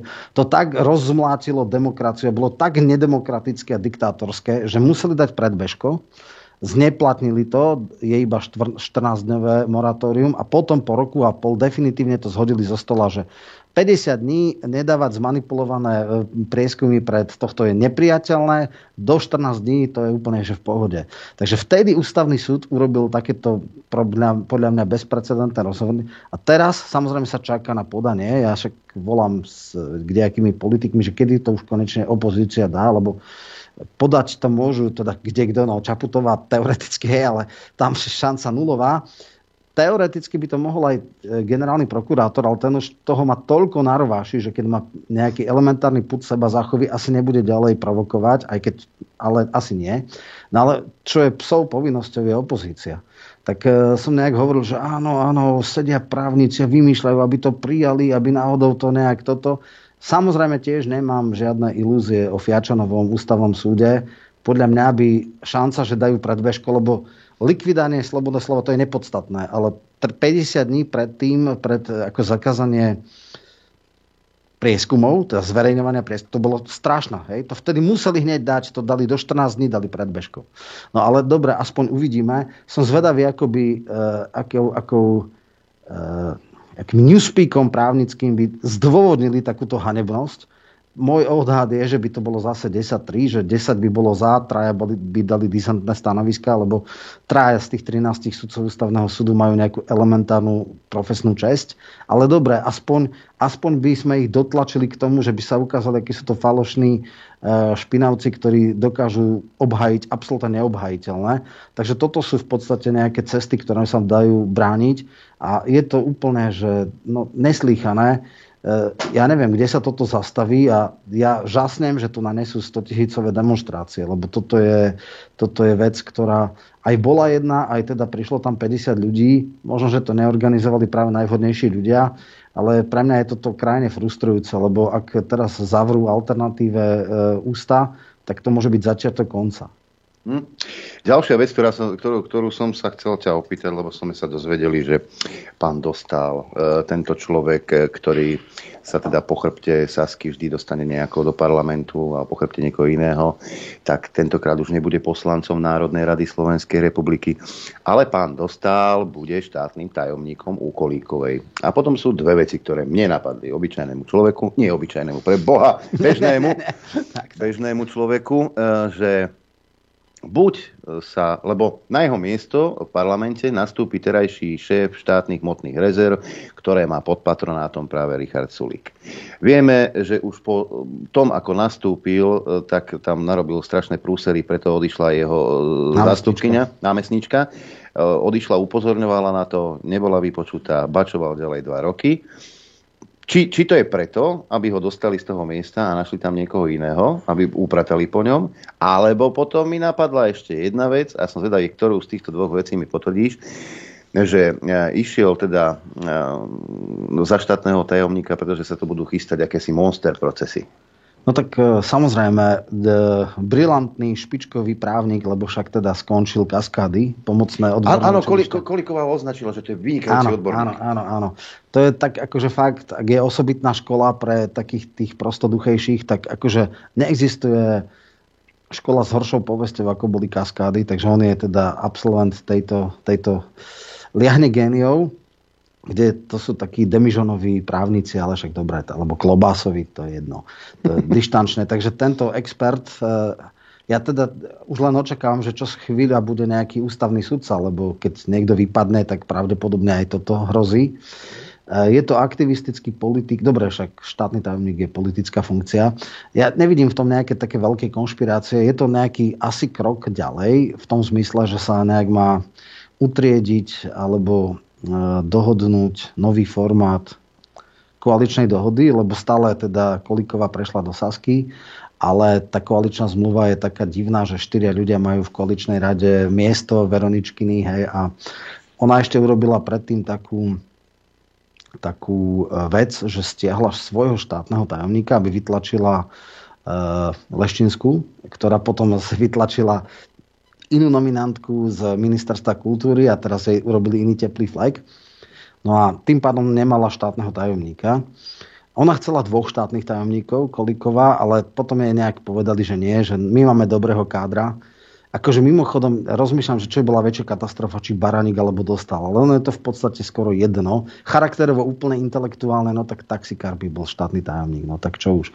Myslím si, že ja si myslím, že to je skôr tak, že Sulík si chce ako kolikovať. Chce si mať nejakého človeka na ministerstve spravodlivosti aj v exekutíve, aby bolo jasné, že v podstate to už nie sú žiadne odidenci za ľudí, ale že obsadzuje politický priestor, ktorý mu takto otvorili. Ten druhý štátny tajomník, ktorý Laciak, alebo tak nejak sa volá, mal ísť tiež, lebo ona chcela pôvodne dvoch. Tak ten neprešiel. To znamená, že ten ostáva v parlamente. Tuším, že keby odišiel na ministerstvo, tak prišla Letanovská, čo by nebol problém, lebo nešla by k Veroničke, ale ona je dneska, tuším, u Spolu alebo PSK, takže bola by nezaradená. Takže ako v zásade by asi podporovala túto vládu, ale nie všetko a nie bez ducho. Takže si povedali, že radšej nebudú riskovať a dajú tak. Alebo jednoducho povedali Kolíkovej, vieš čo, buď rada, že si rada, akože ešte aj štátneho ti dať nie, tak dáme ti tam nášho človeka. Podľa mňa to je táto jediná vec. Čo taká Rudolfa, áno, to je človek, ktorý má teda veľké problémy, ale ja si myslím, že v čase tejto vlády Hamran by po ňom nešiel, ani Čurilovci. Tam oni... akýkoľvek podlosti a špinavosti tejto garnitúry sú teda pod imunitou. A čo bude potom, teda dúfajme, že v roku 2024 už tú imunitu mať nebudú, tak hádam, potom ho spravodlivosť dobehne, ale možno tiež ani Sulík vedel, že mu tam robí strašné pestvá, vnútrostranicky nechcel robiť rozbroje, tak mu to aj celkom výhodne prišlo a dá tam možno nejakého príčetnejšieho človeka. Poďme teda k tvojmu dielku, ktoré sa mimochodom však Norbert objaví aj u nás v obchode. Musím upozorniť všetkých prítomných a sledujúcich, a kdokoľvek ste. Obchod nám nefunguje, lebo nám blokli tú IPčku, ktorá je, ale bude, aj toho 4. apríla bude fungovať obchod. Tak nemajte boja, majte, a dáme potom aj reklamu na stránku, aby ste mali tam priamy link, takže áno, knihy sú, ale my tu budeme predávať až toho 4. Mm-hmm.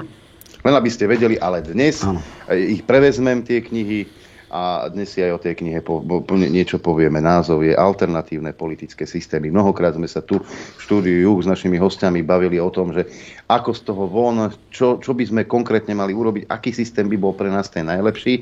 A ty si v tej knihe vlastne systémy, ktoré fungovali alebo fungujú vo svete, porovnal.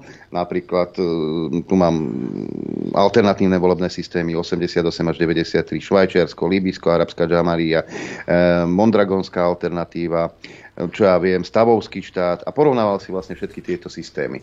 Tak nám o tej knihe a o tých systémoch aspoň niečo načo. Počkajte, vydržte. Tuto som dostal správu od pána Boha. Píše mi, nešír konšpirácie. Obchod funguje vraj. Aha. Hej. Takže dobre. No. Aha, dobre, takže je to len, hej, obchod.infovojna.bz, idem to, vidíte, no a toto je to. A každý si myslí, že ja som to nejaký veľký šéf. Ja nič neviem. Tu sa dejú veci. A toto, vieš, ale preto ja sa obklopujem ľuďmi, ktorí fungujú samostatne, nemusíš im všetko hovoriť, len bolo by dobre, keby mi povedali, že niečo aj spravili.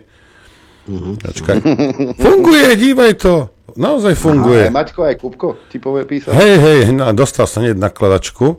Ja sa ospravedlňujem. No tak potrebujem pán Roman, teda... Sken anotáciu. Áno, hej, nejaké oné. A takto môžeme dať potom, ja to večer dám a môžete si objednávať. Zaujímavé. Ďakujeme. Nemožné na počkanie zázraky do 3 dní je heslo Infovojna. Áno. Tak. No, ja chcem teda povedať, že prečo vôbec vznikla táto kniha. Tak v roku 1991 akýsi Francis Fukuyama prišiel s takou tézou, to bolo po páde východného bloku, že vlastne nastáva koniec dejín, rozumej, že v už sa našiel ten jediný správny a dokonalý systém. Ten systém sa volá liberálna demokracia. A že všetky ostatné systémy, vlastne alternatíva skončila a budú len tak pomaličky, alebo možno aj rýchlo spieť k tej liberálnej demokracie, ktorá ovládne svet. A to je taká ukradnutá, nechcem dávať nejaké historické kontexty, ale idea, vlastne Hegel prvýkrát hovoril o konci dejín, že vlastne po porážke Napoleona sa Prusko stal dokonalý štát. Tak to som sa veľmi smial, lebo teda pruské tieto, ale on si to myslel a on dal tú tézu. Potom tú tézu si osvojil Marx, ktorý hovoril, že v komunizme už bude dokonalosť, že to je vlastne systém, ktorý už nemá kde spieť, lebo tam už bude vyrovnané každý podľa svojich potrieb, každý podľa svojich schopností a že vlastne tam sa už ustrnú dejiny a už budú len v tomto systéme ďalej fungovať. No a prišiel potom ďalší Marx, čo sa volal Fukuyama a ten povedal v tom 91. roku, že teda konec dejín. Už vieme, kde je dokonalosť a všetko. No a ja som teda s tým polemizoval. Ja som vtedy bol študent na vysokej škole, napísal som, že bez konca dejín a som povedal, že to je úplná hlúposť, že to sú rôzne iné kultúrne kontexty, islamský svet a tak ďalej a všelijaké tie, a že teda ono to tak nebude a okrem toho som mal dosť zásadné výhrady k tomu, že či naozaj tá liberálna demokracia je ideálna. No a toto, on už to potom po tých 20-30 rokov troška prehodnotil. A už to tak nehovorí úplne jednoznačne, lebo tá liberálna demokracia sa ukázala ako teda veľmi pofiderný systém, ktorý ako má veľmi veľa problémov. A ja som si teda povedal, lebo strašne veľa ľudí príde a hovorí a toto a tamto. Ja no tak dobre, tak skúsme si spísať, že aké sú alternatívy voči tej liberálnej demokracii. A keďže teda sledujem aj svetovú politiku a svetové, povedzme, ústavné systémy, tak som ich tak tie najznámejšie spísal. Sú to také rozšírenejšie slovníkové heslá. Nešiel som do... Nie je to žiadny bachan, má to 100 strán. Takže tie základné, esenciálne, podstatné veci som vybral. A mňa veľmi tak zaujalo to, čo sa možno Norovi bude páčiť, taký v podstate systém bez politických strán, alebo nie celkom bez, ale aj bez možnosti, aby tam boli politické strany. A to je... V roku 1988, 1. decembra, tuším, v Sovietskom zväze sa prijal nový zákon, ktorý umožňoval tzv. Alternatívne voľby. To znamená, že nejako dovtedy sa chodilo, že z jednotná kandidátka Národného frontu mohol si to hodiť a tým to skončilo. Ale tam sa v podstate urobil taký nejaký zjazd ľudových sovietov, ktorý mal nejakých 1100 alebo čo členov a z toho bolo 524 vyberaných práve do toho najvyššieho sovietu. No a v podstate tam boli alternatívne voľby, v 1500 obvodoch sa volilo a skončilo to tak, že to bola obrovský akože prefack pre tých aparátnikov a podobne, lebo tam boli také tri zdroje. Jedno bolo, že spoločenské organizácie, to aj u nás boli eroháci teda a družstevníci a neviem čo všetko, tí dali kandidátov. Potom boli teda, časť išla pre komunistickú stranu a tá tretia časť boli, hoci kto sa tam mohol v podstate prihlásiť a skončilo to tak, že v 384 obvodov v podstate vyhrali nie stranickí kandidáti, ale nezávislí. Tam vtedy, keď si to ľudia pamätajú, boli aj ľudia ako Andrej Sacharov, Boris Jelcin, potom bol akože neskôr veľmi negatívna postava, ale ako v tom čase bol proti establishmentu. Gavril Popov a plno akademikov, plno zaujímavých ľudí. A vtedy normálne sa stalo, možno pamätníci si pamätajú, že ruská televízia sa pozerala, ten zjazd ľudových poslancov bol zaujímavý, tam boli veľmi inteligentní ľudia, jednoducho bolo to zaujímavé. Si pamätám, že Andrej Sacharov v vystúpení raz hovoril, keď niečo sa tam hodl s Gorbačovom alebo s kým, že Švajčiarsko je oveľa viacej socializmu ako u nás. No a plno takých vecí. No a vtedy v podstate naozaj ten, kto sa stal poslancom, tak nebolo to preto, že je servilný voči stranickému bossovi, ale že sa presadil v tom danom volebnom. No a to ťa preruším, lebo no. Keď však nám tiež hovoria ľudia toto, hento, hore, dole. To, čo tam Slováci navolili, je nešťastie. Holé nešťastie, proste je to nešťastie. Koniec. Hej, ako nič. No, to ste si mohli hodiť mašlu a zavesiť sa toto z mostu SMP. Ale ja viem, ja sa to nemyslím, ani som to nikdy nečítal, ja viem, že na Slovensku je veľmi veľa čestných, inteligentných ľudí, ktorí by tieto veci vedeli robiť poriadne. A štát by mohol rozkviesť. Nejdú tam práve kvôli tomuto. A je úplne jedno, aká strana, vieme, akým spôsobom tieto malé mafiánske skupiny fungujú. Takže práve toto, čo si teraz povedal, hej, preto ja hovorím, že netreba, na nič sú tie strany, alebo tak majú aj stranu, ale nech môžu aj normálni ľudia, ktorí nie sú. Nie, že ešte si ani nie v parlamente a už má zviazané ruky, už ti dávajú podpisovať kdejaké papiere. Viem, mám ich v ruke, hej? Jasné. Takže ako nevymýšľam si, mám to tu, držím to tu roky už asi tretí rok, hej? Jasné. Dávajú podpisovať papiere, ešte ani nie si zvolený, hej? A kdejaké, rozumieš, omer tu, normálne omer tá, rozumieš, keď nie, tak koniec, hej, a naháňajú ťa, ja neviem, po celej republike, ja som to nezažil, ale schovával som jedného takéhoto, hej. Takže ľudia nemáte predstavu, hej, a vypisujete tam somariny na Telegrame, nemáte predstavu, ako toto funguje. No, ale týmto pádom by mohli, teda títo, lebo títo ľudia, ja som si myslel niekedy, že je to strach, ale integrita im nedovolí vstúpiť do nejakej strany a kopať tam za nejakých hoštaplerov. Hej? Proste taká je realita. A vieš, ako to je, ako keď sa pozeráš, proste si chirurg a pozeráš sa, že ja idem niekomu a musíš sa pozerať, ako ja operujem niekomu slepé črevo a ide ťa šlak trafiť. Hej? No, ale toto je tá možnosť, že tí ľudia môžu vstúpiť do spoločenského života, do diania a môžu ho pozitívne ovplyvniť. Celú spoločnosť. Áno, však jasne, áno. Hej, ale toto je jedna z možností, ako dostať, lebo my tých ľudí máme. A toto je jedna z možností, ako tých ľudí dostať do spoločenského života. Jasné. No tu nám môžem povedať zo pár nejakých parametrov. Takže v tom čase, kedy teda bolo to taká možnosť, tak 34 zo 157 oblastných stranických šéfov bolo odpálených, vôbec neprešli voľbami. A napríklad v Litve, kde bolo to Sajudis, separatistické hnutie, zo 42 mandátov 32 získalo Sajudis, čiže dvojtretinovú väčšinu. Čiže tam sa ukázalo, že keď ľudia dostali možnosť nevoliť tam stranických aparátnikov, tak v veľkej miere to využili. Ale tu chcem povedať to strašné ale, ktoré nastalo. Tá stranická vrchnuška a tí, akože, lebo tam boli aj tí fosílni, konzervatívni komunisti a to bol v podstate taký veľký a večný boj.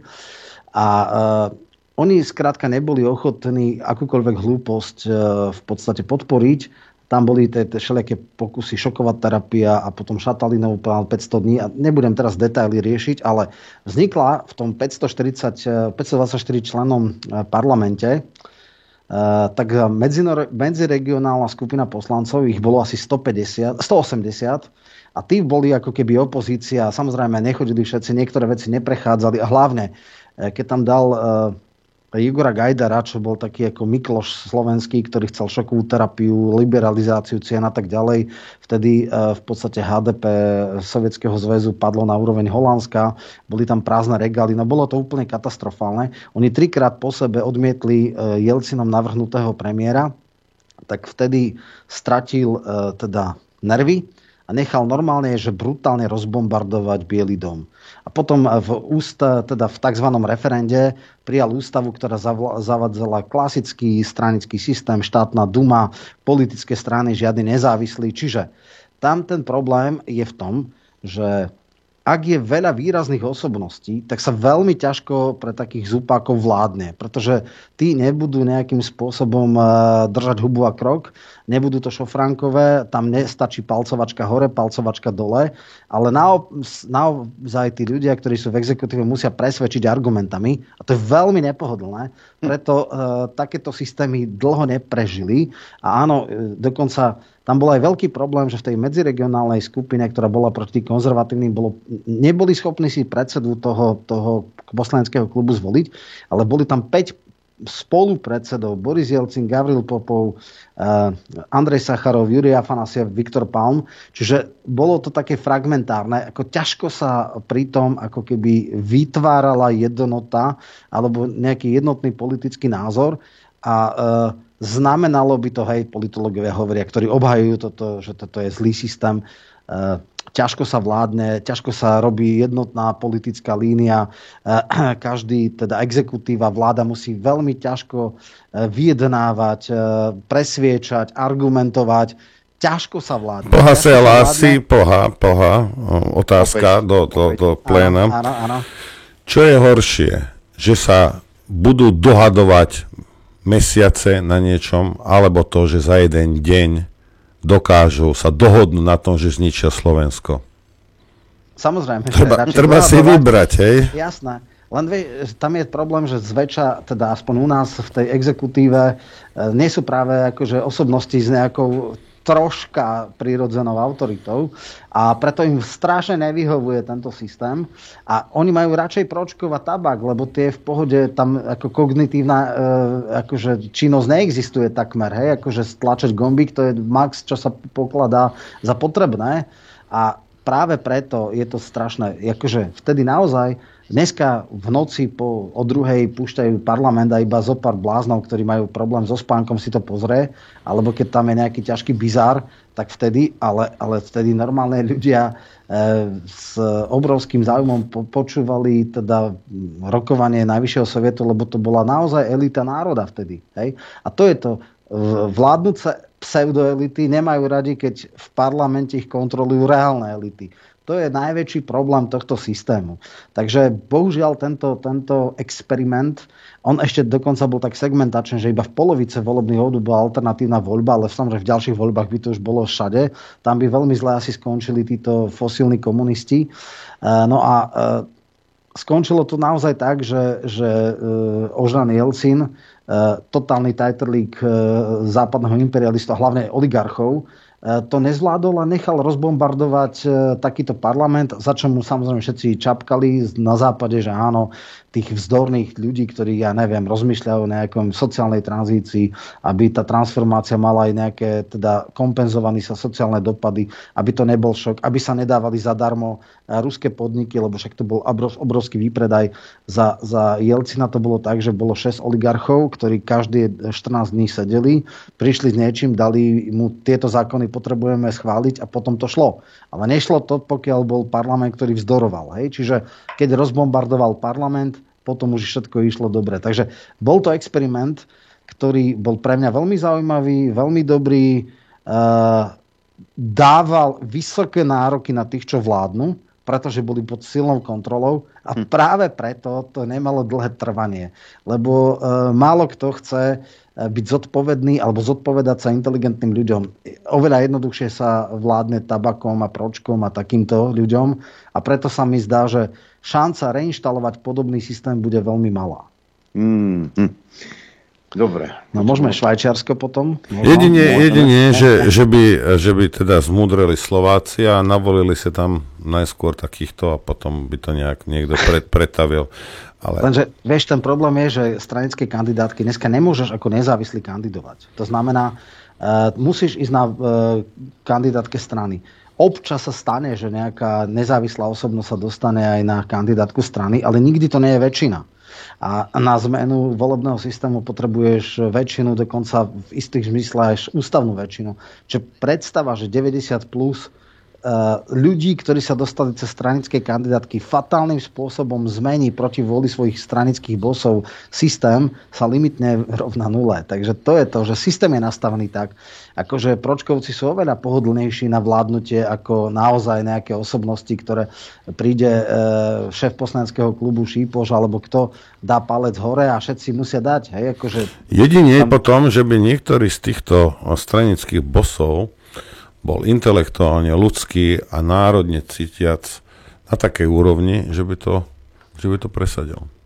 No ale to by musel mať ústavnú väčšinu a to jedna strana nikdy nemá. Hej? Takže to je zase ako veľký problém a každému stranickému bossovi vyhovujú poslušní poslanci a nie je taký, že musíš s každým jedným v klube pomedzi 76 vyjednávať a ťaž.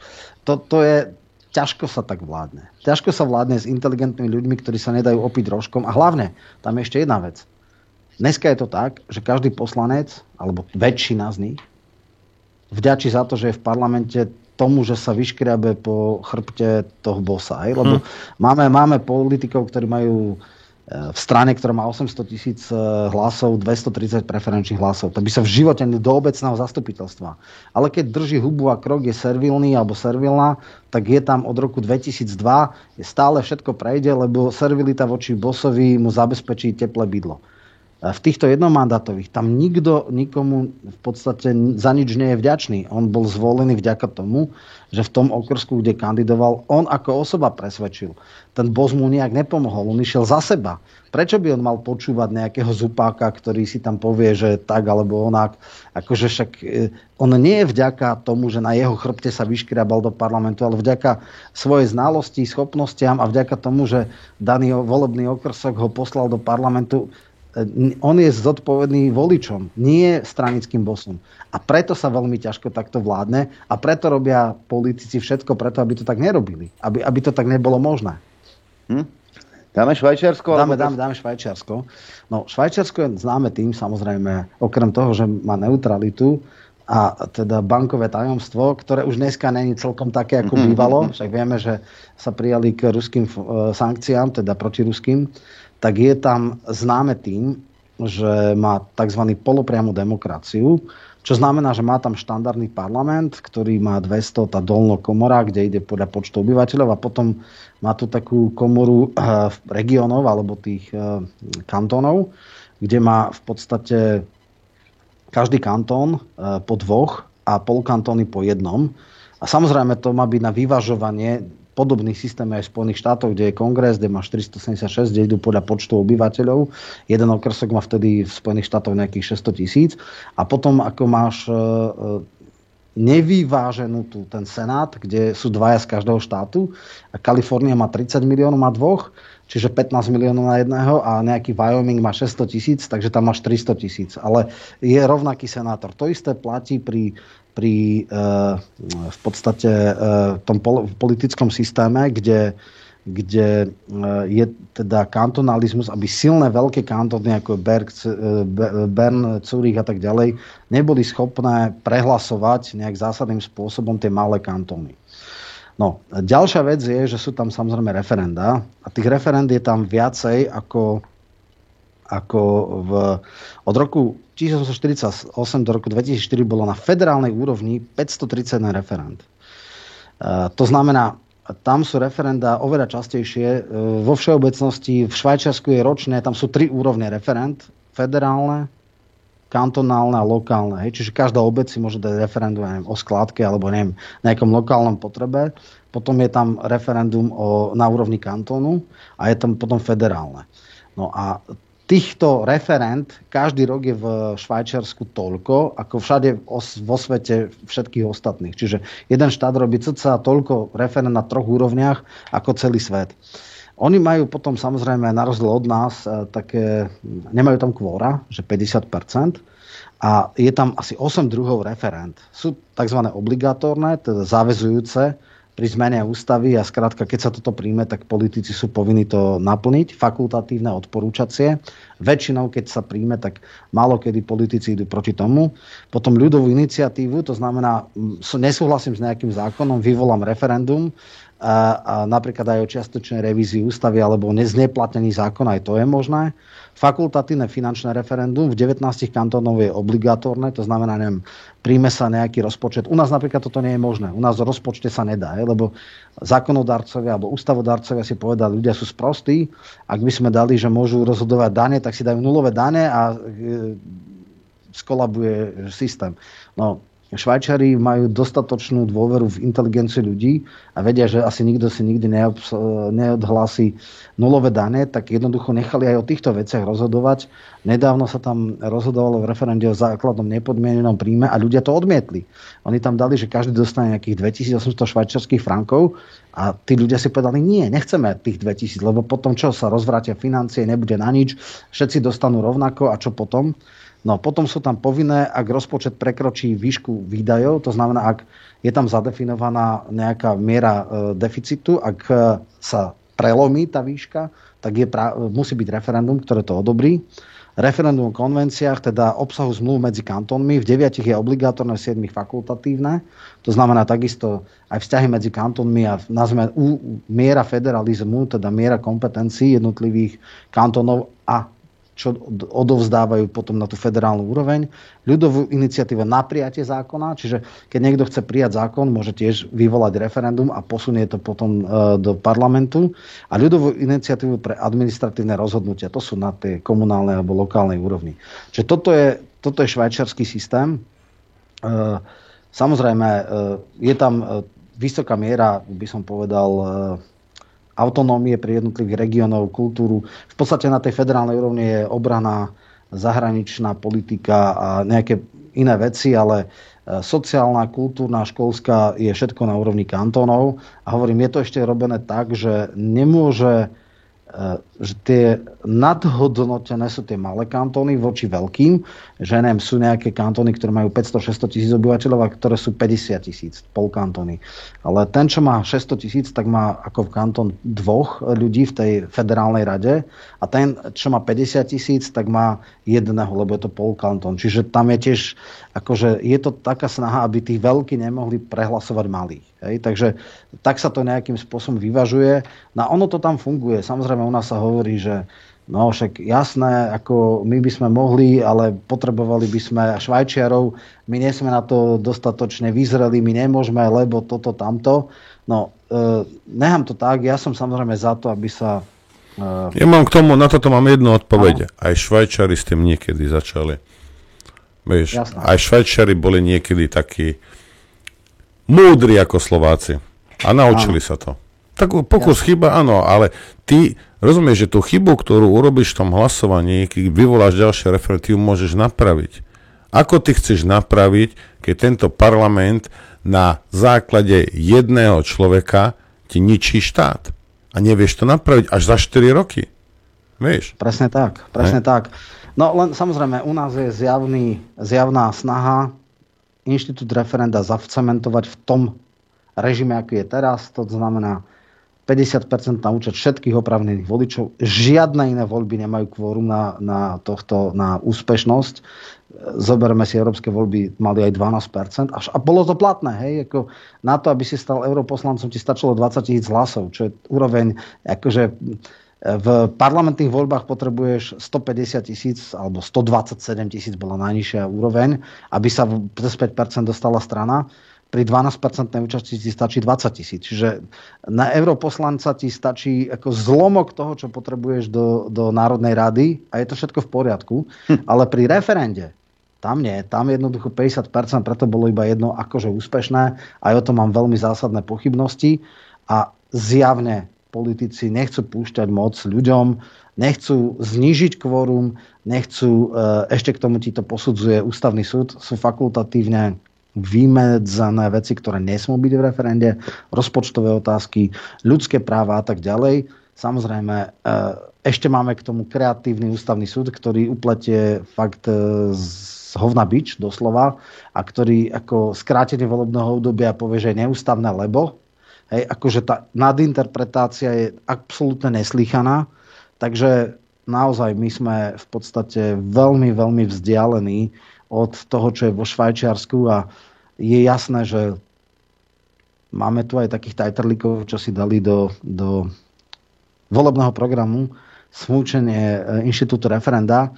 A jednak potom to popreli, to je ako Oľano, hej. Jednak teda majú takú krásnu výhovorku, lebo koalícia, lebo Za ľudí, lebo Saska je proti tomu. Tak to znamená, že v podstate majú krásnu výhovorku, prečo sa to nedá.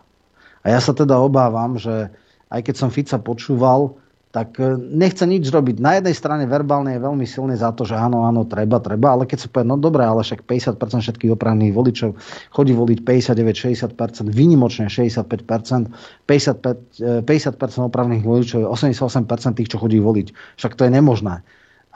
A to už nie. Akože niekedy sa mi zdá, že vlastne všetci naprieč politickým spektrom chcú, aby referendum o ňom sa hovorilo, ale nechcú, aby bolo úspešné. No však poprvé, toto robil, jak sa volá, Matelko, ten nasľuboval ľuďom hory doly, hej, hovno, zlatá rybko, ospravedlňujem sa, ale taká je realita, vysmia sa vám do ksichtu.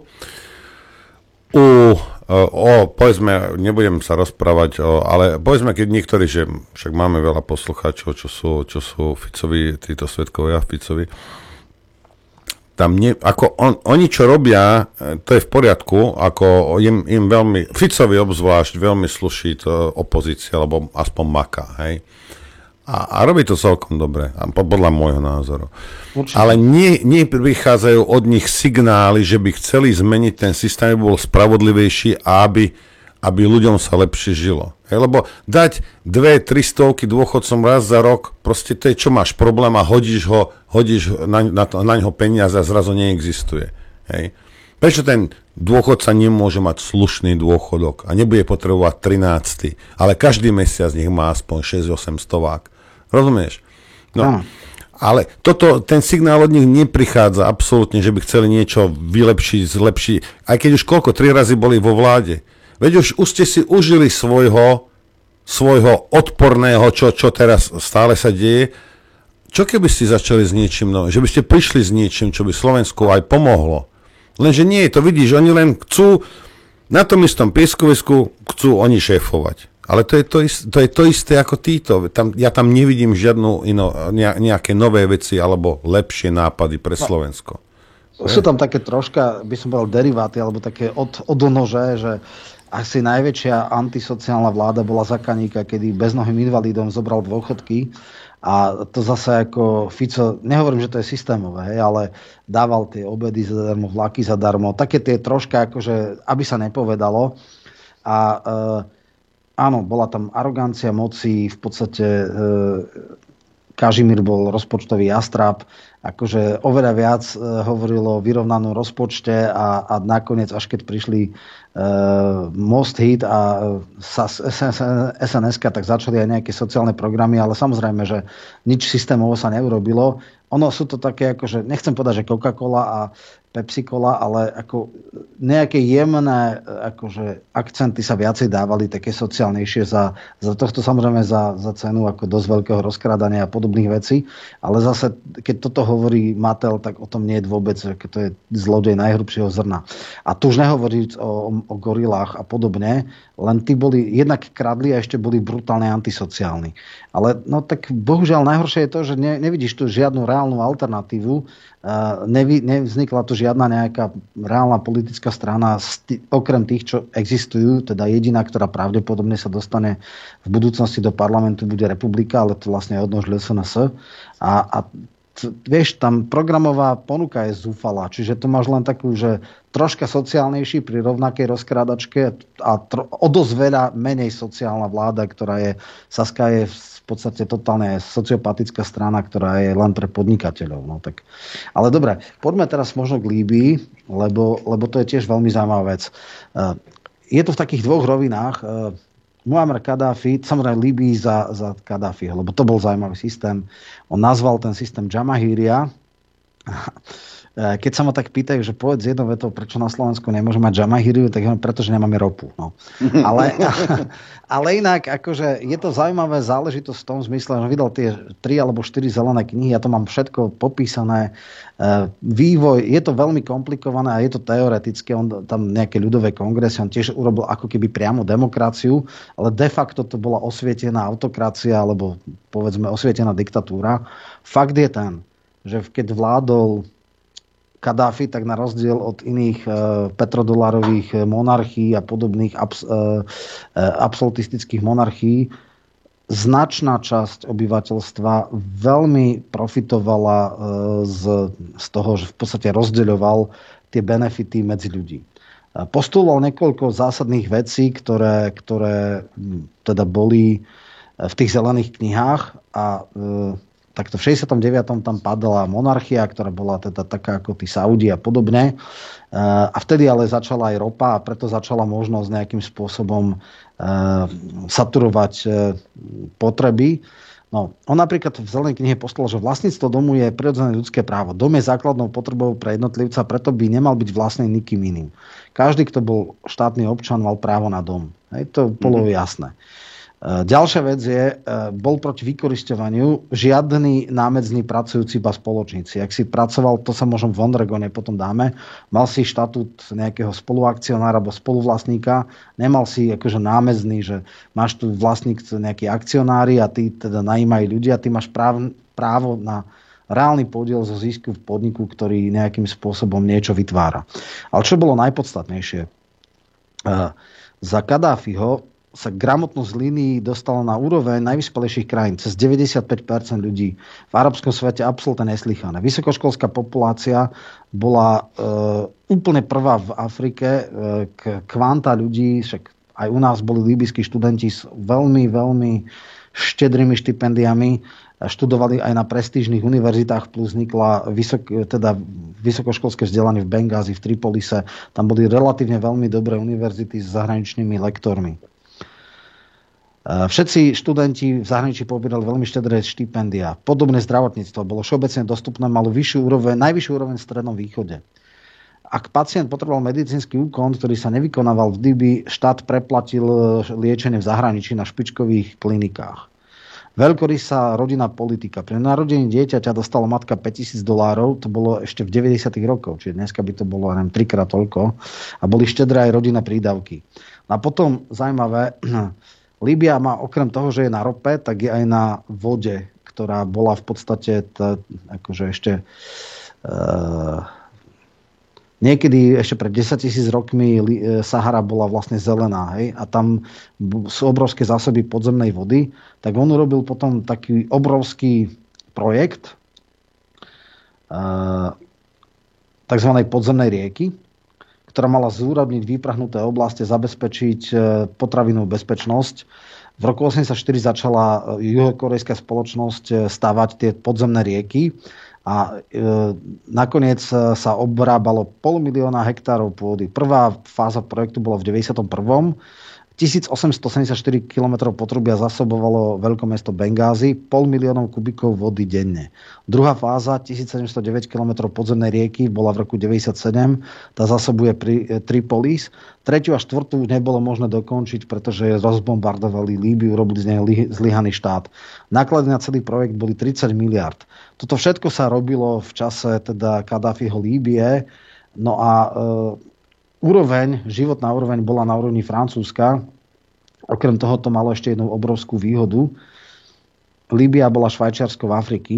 Držala všetkých gastarbajterov z subsahárskej Afriky, zo Somálska, z Nigérie, z Kene, zo všetkého. Išli tam a nemuseli ísť ďalej na Lampedusu a do Talianska, lebo životná úroveň, platy a tak ďalej boli také vysoké, že vlastne zásobovali celú subsaharskú Afriku. Tie bežné jednoduché práce robili títo gastarbajteri aj z Tuniska, aj z Egypta. A tým pádom nebol tlak na migráciu do Európy. Toto všetko sa zlíhalo, vieme, že rozbombardovali Líbiu, vieme, že dneska sú to nejaké 3 frakcie, ktoré bojujú, je tam vláda v Bengázi, maršal Haftar, je tam vláda v Tripolise, potom na juhu sú tam nejakí Berberi.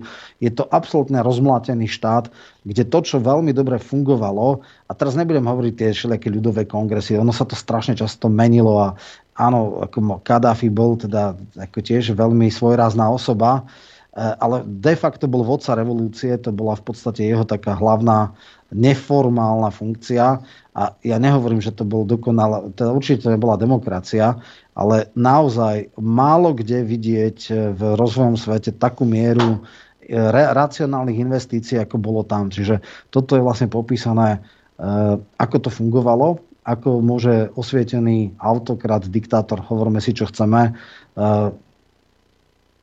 podporiť rozvoj tej spoločnosti a investovať v prospech ľudí, nie v prospech toho, že saúdskí šejkovia majú najväčšie jachty a neviem čo všetko. Sice áno, aj oni tam robia držhubné, ale napríklad v Katare sú brutálnym spôsobom, sa vykorisťujú tie gastarbajtri, žijú v otrasných podmienkach a tak ďalej a tak ďalej.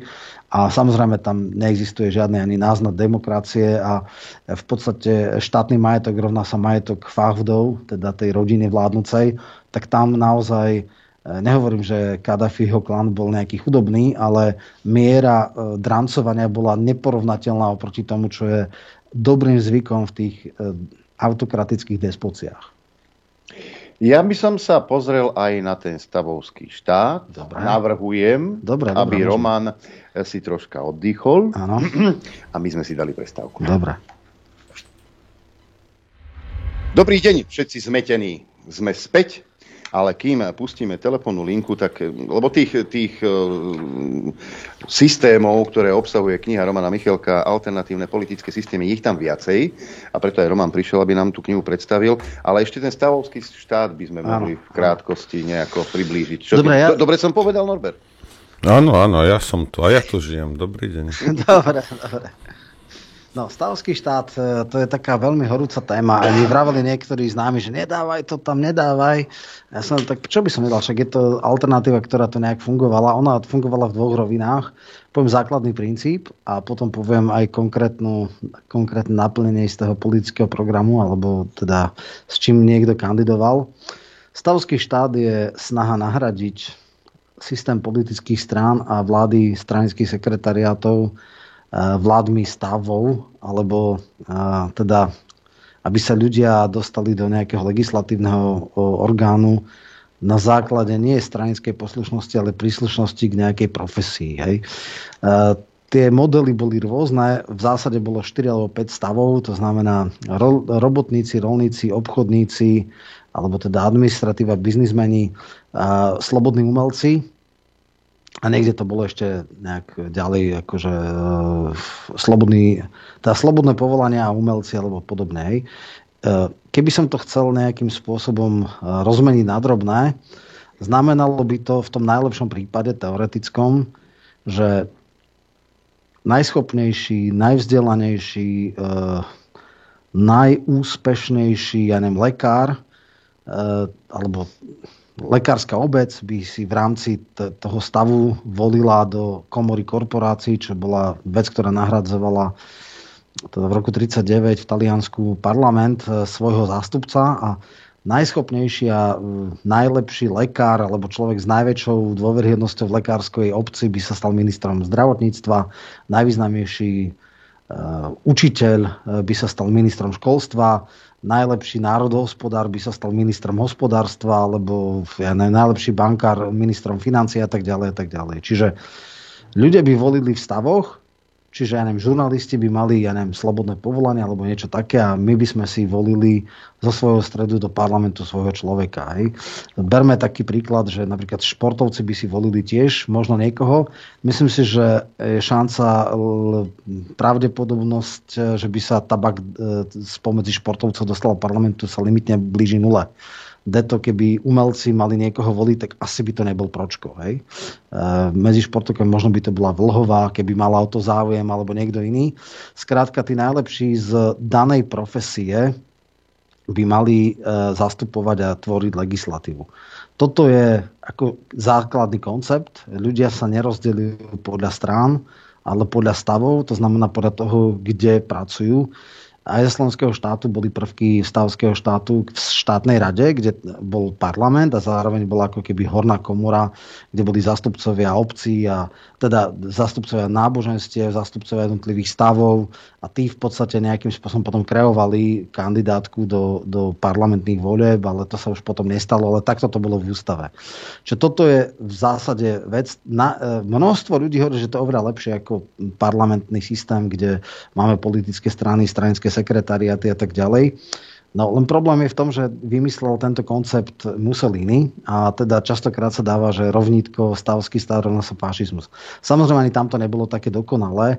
Tam tie voľby do tých stavov a potom do komory korporácií neboli úplne že demokratické, ale keby tento koncept, táto myšlienka bola nejakým spôsobom naozaj demokratická a naozaj tá obec by si zvolila svojich najlepších predstaviteľov, alebo teda stav do parlamentu a tí by potom kreovali vládu, tak si myslím, nechám to na poslucháčov, že by to skôr skvalitnilo politické prostredie, ako je tomu dnes. No a máme tu aj taký veľmi zaujímavý program, keď tí ľudia si pozreli toto, tak toto je úplne sila. V roku 25 kandidovala v Československu jedna strana NOF do parlamentu a tam mala... Zacitujem ako prípadová štúdia niektoré veci, ktoré oni chceli dávať do teda parlamentného systému. Takže národný stavovský štát, najvyššia kolektívna autorita, ktorá by riadila spoločnosť v všeobecnom záujme. Cieľom bolo vytvoriť systém, v ktorom by sa zákonný dar skladal z odborníkov zdelegovaných jednotlivými stavmi voľbou vnútri stavov. To, čo som povedal. Hej. Všetci ľudia by boli do 4 stavov, poľnohospodári, robotníci, obchodníci a živnostníci, priemyselné a duševne pracujúci. Do parlamentu, áno, takto kreovaný parlament by mal 150 členov, senát maximálne 60 členov, tretina by bola ale priamo občanmi, tretinu by tzv. Virilisti. Virilisti to sú významné osobnosti, predstavitelia cirkví, rektori univerzít, čelní predstavitelia, krajinskí prezidenti a šéfovia územných samospráv, šéfovia obchodných komôr a podobne. No a nakoniec tretinu členov by dala hlava štátu, prezident. Vládu malo tvoriť iba 8 ministrov, odborníkov, ktorí by dominovali stavy. Zákonom by bolo obmedzené kupovanie pôdy cudzincami a rovnaké obmedzenie mali platiť aj pri priemyselnom tomto. 80% podnikov malo byť, ktoré boli v držaní cudzieho kapitálu, by mali byť spätne vykúpených. Rovnako by mali zo štátnej správy byť prepustení všetci cudzí príslušníci, pokiaľ by neboli nepostradateľní. Menšinová politika mala byť založená na princípe reciprocity. Teraz pozor. Deti a najbližší príslušníci politikov by nesmeli zastávať štátne úrady a nesmeli by pôsobiť v diplomácii. Žiadny nepotizmus. Ministri a aktívni politici by mali za svoje činy aj za činy svojich detí a manželiek ručiť celým svojim majetkom. To, čo sa tu nahovorí, hmotná zodpovednosť politikov. Platy poslancov mali byť zrušené a nahradené dietami, ktoré boli priamo úmerné od pracovnej dobe. To znamená, keď niekto fluktuant, tak nič. Pokiaľ by tam dal plno legislatívnych návrhov bol, tak by mal adekvátny príjem. Nie všetci rovnako. Hej? Podpora krachujúcich podnikov či bank z verejných zdrojov by bola vylúčená. Program venoval aj hlave prezidenta. To musí byť mimo akýkoľvek vnútropolitických treníc a rozporov, musí požívať úctu a tak ďalej. Prezident mal byť voliť občanmi, nie ako vtedy bolo za prvej republiky národným zhromaždením. Podľa stavovského štátu všetci verejní funkcionári by mali mať transparentné majetkové pomery, armáda a polícia musia byť využité výhradne na verejné účely, nesmú byť zneužité na politické účely, školstvo malo byť bezplatné s osobitným zreteľom na talentovaných žiakov z chudobných pomerov, ktorým mali byť poskytované štipendia. Zároveň sa malo absolútna rovnosť medzi pohlaviami, práca detí do 14 rokov vtedy nebola, mala byť zakázaná. No a potom právo každého na slušnú prácu a dôstojnú odmenu, školské vzdelanie v vlasteneckom duchu, absolútne samozrejme nezávislosť súdov, nemocenské dôchodkové poistenie malo mať verejný charakter, to znamená žiadne súkromné, zdravotné alebo dôchodkové poistenie, verejný charakter. Tie sa nesmeli eliminovať vysoké straty systému astronomickými odmenami manažmentu alebo akcionármi. Samospráva mala byť depolitizovaná, okresy a obce mali mať správa najkvalifikovanejšie osoby bez ohľadu na politickú príslušnosť. Národné hospodárstvo na základe sebestatočnosti. No a cieľom malo byť dosiahnutie rovnováhy medzi výrobou a spotrebou. No a v podstate toto bol program, s ktorým sa kandidovalo. Samozrejme, táto strana získala v prvých voľbách tuším, v 29. 3 mandáty a potom v roku 35 mali tuším 8 alebo 9 mandátov v rámci 300 členov poslaneckej snemovne. Takže nepodarilo sa.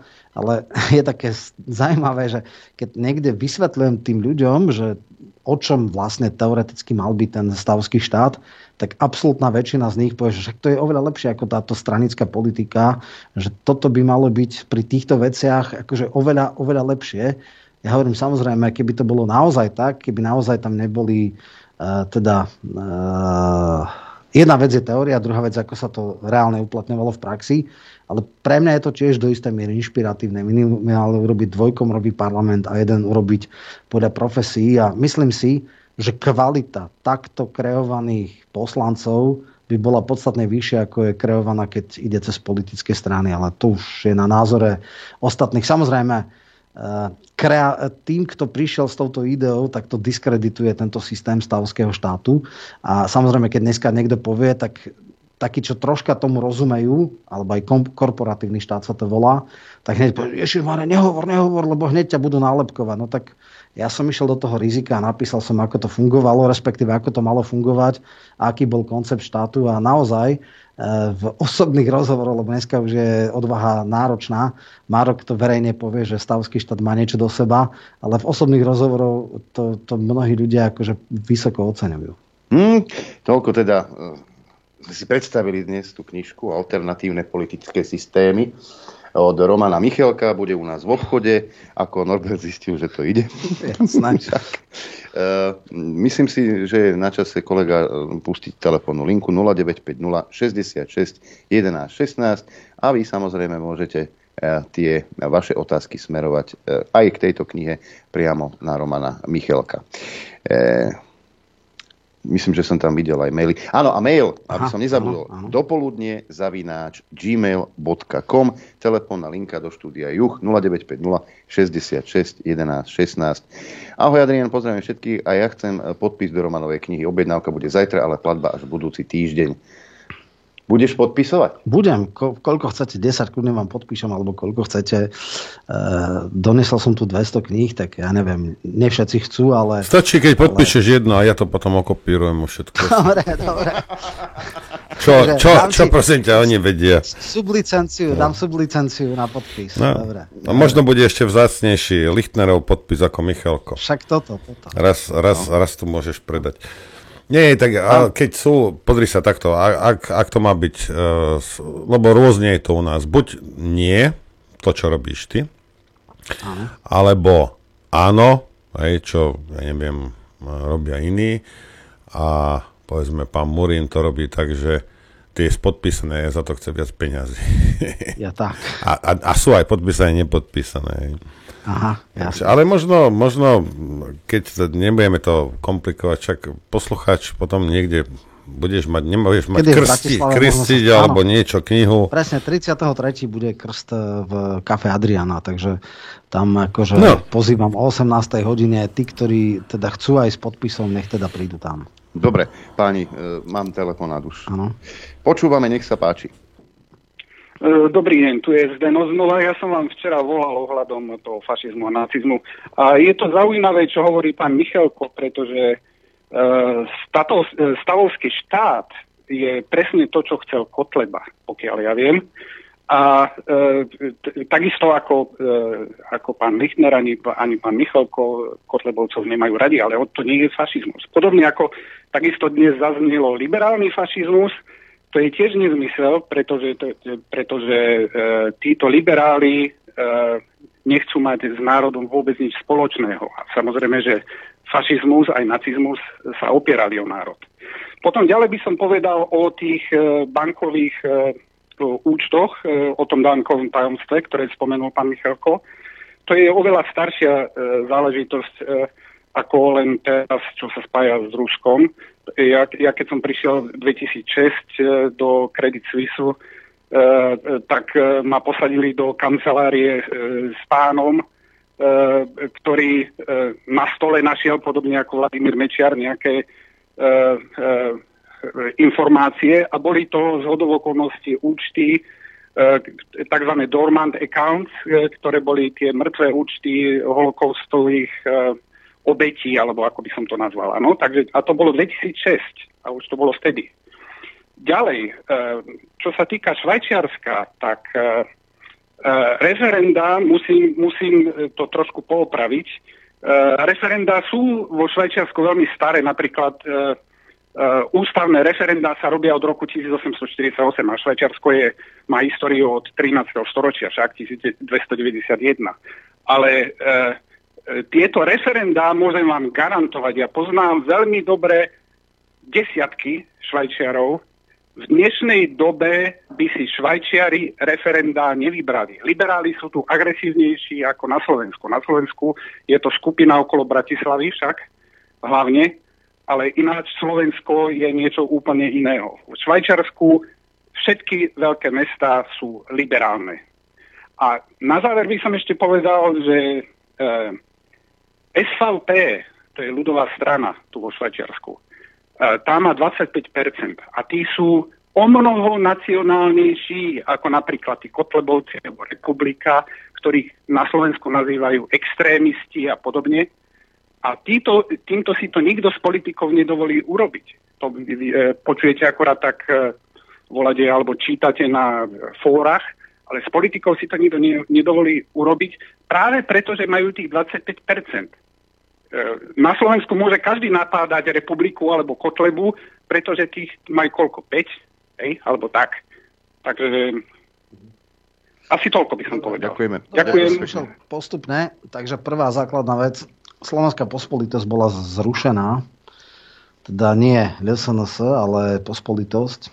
Práve preto, lebo vtedajší najvyšší súd našiel, že v programu má prvky z stavovského štátu. V tom roku 2016, kedy sa prvýkrát dostali do parlamentu, už takéto prvky tam nemali, práve preto, že vedeli, že toto je akože problém. Pre mňa je zásadný problém v tom, že pokiaľ by chceli nastoliť stavovský štát nejakým prevratom, tak samozrejme v poriadku, ako to je teda proti demokracii, ale pokiaľ by chceli, čo samozrejme bolo asi nerealistické, ústavnou väčšinou zmeniť systém politických strán na stavovský štát, tak to bolo v pohode, pretože legitimita takéhoto kroku by bola potom nespochybniteľná. Samozrejme, asi naozaj nehrozilo, že by získali kotlebovci ústavnú väčšinu. Takže ja len k tomu nemal stavovský štát v LSNS nemali teda v programe, pretože keby ho mali, tak ich zrušia. Čo je teda bohužiaľ judikát Najvyššieho súdu v kauze pospolitosť. Aha, máme ďalší telefonát. Dobre. Nech sa páči, počúvame. Haló. Pozdravujem. Dobre. Haló, počujeme sa? Áno, nech sa páči.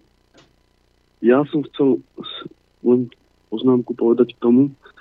Ja volám z blízkeho zahraničia, z Rakúska. Aha, plánoval som sa aj s rodinkou vrátiť na Slovensko, ale tým, ako sa to vyvíja a ako sa to vyvinulo, žiaľ, som plne demotivovaný. A viete prečo? Nie preto, že politici sú, akí sú, ale že my ako národ to naďalej necháme so sebou robiť, hej. A preto súhlasím s pánom Michalkom, keď povedal počas svojho rozhovoru, že sa čuduje, že sú není 100 000 demonstrácie. Ja som sa ako aktívne zapájal do týchto procesov aj blogom, aj rôznymi vecami. Ale teraz si myslím, že je to jedine na intelektuálnych ešte opozičných vodcoch, a nemyslíme iba politických, ale aj čo sa týka alternatívnych médií, že teraz sa musia oni pokúsiť vlastne tú časť národa akoby pomôcť povstať tejto časti národa, lebo toto je už za hranicou. A ak sa teraz slovenský národ nepostaví, ak táto intelektuálna časť národa nepomôže postaviť sa národu, tak Slovensko žiaľ je na ceste do úplných pekiel s ostatným západným svetom. A žiaľ, ja ako Slovák, srdcom Slovák, rodený, musím povedať, že ja sa bojím ísť do tej krajiny teraz. Skutočne. Kvôli svojim deťom. Mám 2 malinké deti. Toľko som chcel. Dobre, ďakujeme. Ďakujeme. Ja by som k tomuto jednu vec chcel povedať, ak môžem, ak mi dovolíte. Áno. Teraz sa vzhľadám k tomu, že nás pretriasajú na každej webovej stránke. A ďakujeme, samozrejme, nie sme nevďačné svine, my ďakujeme, venujte sa nám čo najviac, nech ľudia vedia.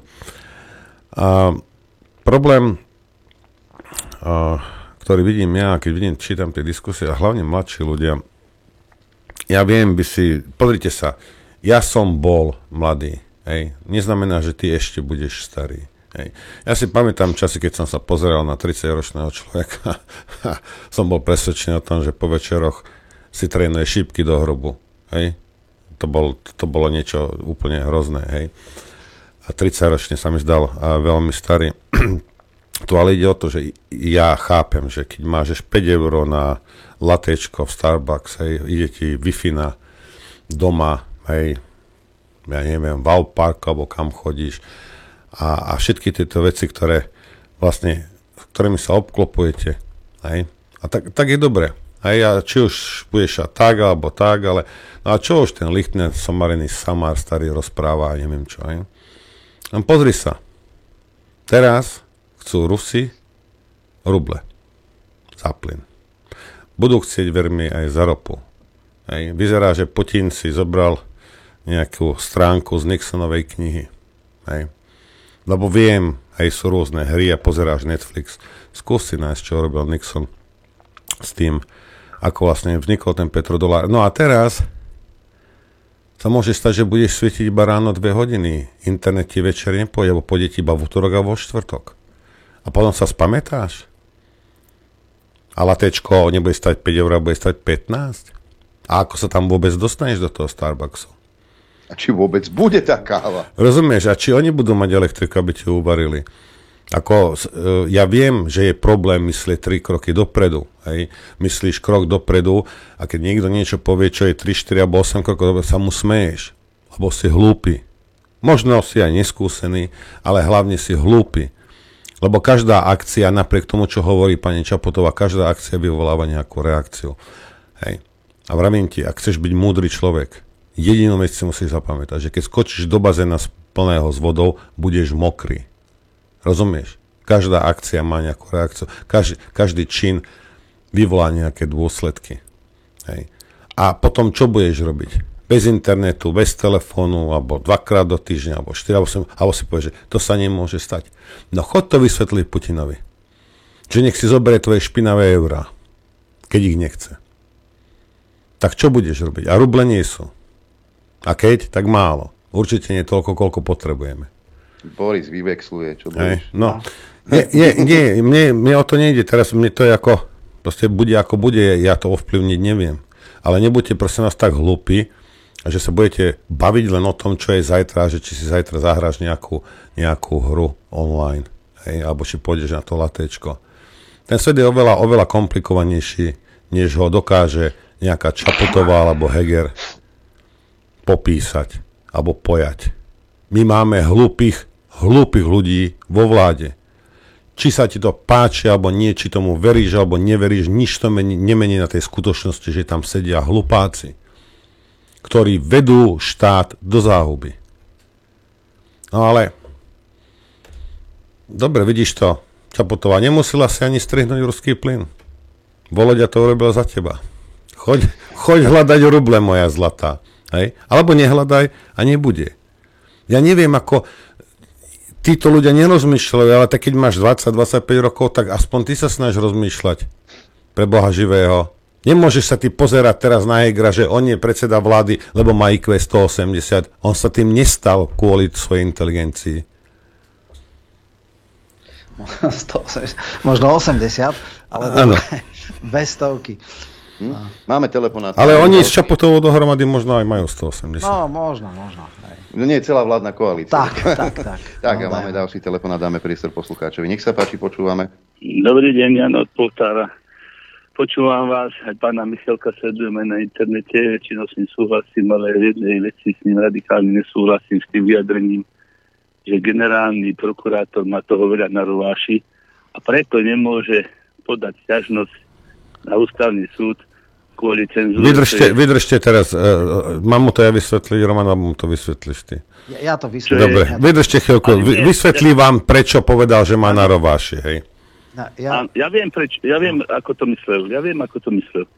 Ale buď je prokurátor, alebo není prokurátor, buď zasiahne, alebo nezasiahne. Táto banda tu bude ešte 2 roky a potom ešte má nejaké 4 alebo 5 rokov, kde môže sa plne ukázať za zákonnosť. To je ako keby sudca, viete, odsúdil 3 vrahov a povedal si, viete, toho 4. už neodsúdim, lebo som odsúdil 3, to už je dosť, alebo 3 politikov za korupciu, už 4. nemôžem, lebo to už je veľa, to už asi by nebolo dobre. Takto mi to nejako pripadá. Ja takto, z 2 rovinách to je. V prvej rovine, že samozrejme to oprávnenie má a môže to urobiť. Na druhej strane ľudský, v zmysle, že teda už tak leží v žalúdku, ako leží, to nepredpokladám. Ja nehovorím, že by nemal urobiť. Ja len hovorím, že ja to neočakávam. To neznamená, že je to dobré. On sa raz dal na krížovú výpravu, mal by to dobojovať. Nehovoriac o tom, že on ale nemôže rozhodnutie, teda prijatý zákon zrušiť alebo zmeniť, pozastaviť platnosť, to môže iba ústavný súd. Čiže bolo by to podľa mňa zase gesto, lebo keby aj to bolo podané na ústavný súd, tak môj odhad je 10-3. 10 je za, 3 sú proti. Takže zase by to bolo len v istom zmysle gesto, pretože Fiačanov ústavný súd neverím, že by zrazu ctil právo. Roman, ale generálny prokurátor musí tak, inak takto, hej, ak nebude robiť to, čo má robiť, hej, tak podľa mňa, keď príde nová vláda, tak ja to nepotrebuje, alebo možno potrebuje, neviem. Ja by som ho vyrazil, hej. Keď teraz si bude robiť svoju prácu, keď príde nová vláda, aj keby ho teraz vyrazili, tak ho zobe, tak ho vezmu naspäť, ale toto je vedľajšie. Tu ide o to, že tam sú 3 európske judikáty, hej, tam je nejaká dohoda, hej, a on, ako generálny prokurátor, by mal dohliadať na to, že tieto naše medzinárodné záväzky sú plnené, hej, bez ohľadu na to, kto čo si myslí. My nemôžeme porušovať medzinárodné dohody, nemôžeme, lebo sme v Európskej únii, ak sme všetci šťastní a sme na to hrdí, ale judikáty už Európskeho súdu pre nás neplatia. Však, tak buď si, alebo nie si. Platia, ale neboli ešte podané, aspoň neviem teda, že by Sobko alebo kto podal. A samozrejme, toto nie je otázka dní alebo týždňov, toto je otázka mnohých mesiacov a skôr rokov. Hej. Čiže však, ale práve preto on by mal túto svoju vôľu zastaviť, rozumieš? Práve z tohto dôvodu. Zrušiť zákon nemôže. Nie je zákon, ale to, čo robia. Veď to je pach. On môže dať podanie na ústavný súd, to je maximum. Ani to neurobil. Neurobil to, áno. Neurobil to a ja žasnem, že to neurobila opozícia, lebo to isté môže robiť 30 poslancov. A už tretí týždeň ako vajatajú okolo toho a vymýšľajú a právni experti sedia a teraz robia okolo toho tanečky, že aby to náhodou formálne neodmietol ústavný súd a podobne. Ako podľa mňa toto je akože zbytočná vec, lebo... Počkaj, ty si myslíš, že smeráci si pôjdu krky dolámať, aby za nás podali niečo. Ešte minimálne, ja myslím, že až tak im dneska alternatíva nevadí, pretože alternatíva je z 99% proti koalícii. Takže čím viac sa šije do tejto koalície, tým si myslím, že Smer to ako rozhodne skôr to podporuje. Akože nastavovanie zrkadla tejto čvarge jej určite nevadí. Len tiež nechápem, podľa mňa toto je absolútne povinná jazda.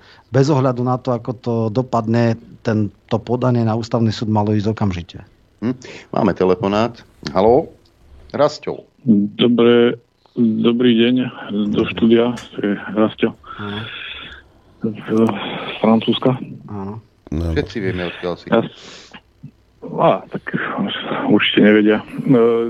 Ja som minulý rok teda nechtiac bez znalosti stavovského systému, lebo než tak som vlastne niečo rozprával v auguste o možnom, teda nazval som to kontinuálny volebný proces, ale vychádzal som hlavne z čoho, že pokiaľ nemáme nástroj, akože teda my, tá šedá masa na odvolanie toho vznešeného, ktorého sme zvolili, už za hociakých podmienok, či nebol dosadený, to sa nerieši.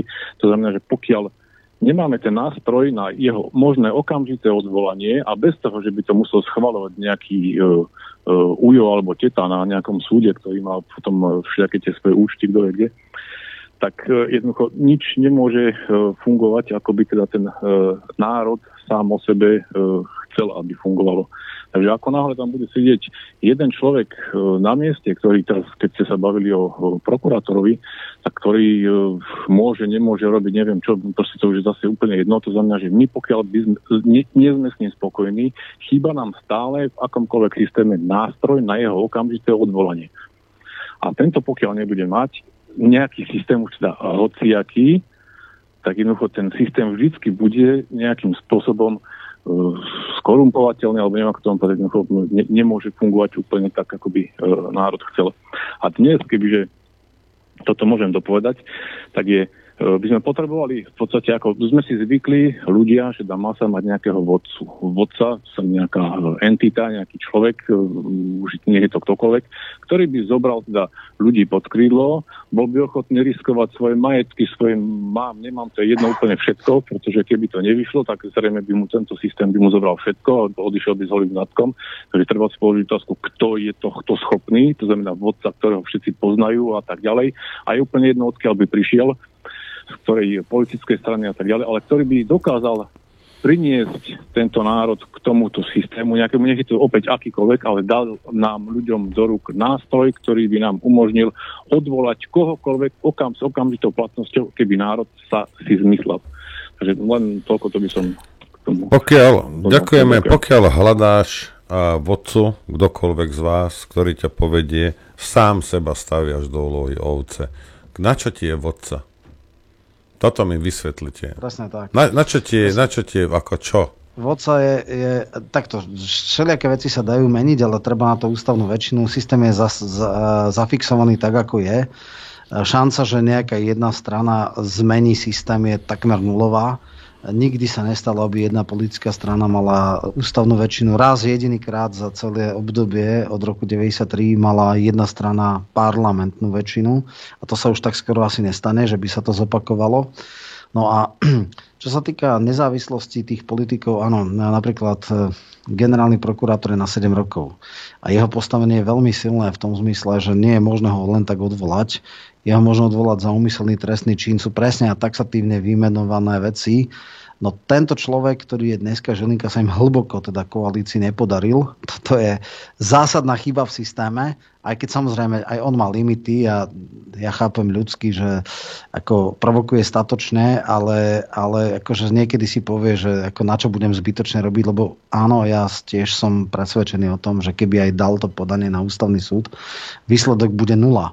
Len som zvedavý, aký tí právnickí farizei zdôvodnia svoje zvrhlé rozhodnutie, ktoré takúto špinavosť hodnú naozaj diktátorov alebo diktátorských režimov posvetia, ako títo kovaní demokrati. Ale keď si zoberieme, kto je to Fiača, nejaký advokátik z Liptovského Mikuláša, je absurdné, že takéto figúry sú vôbec na ústavnom súde.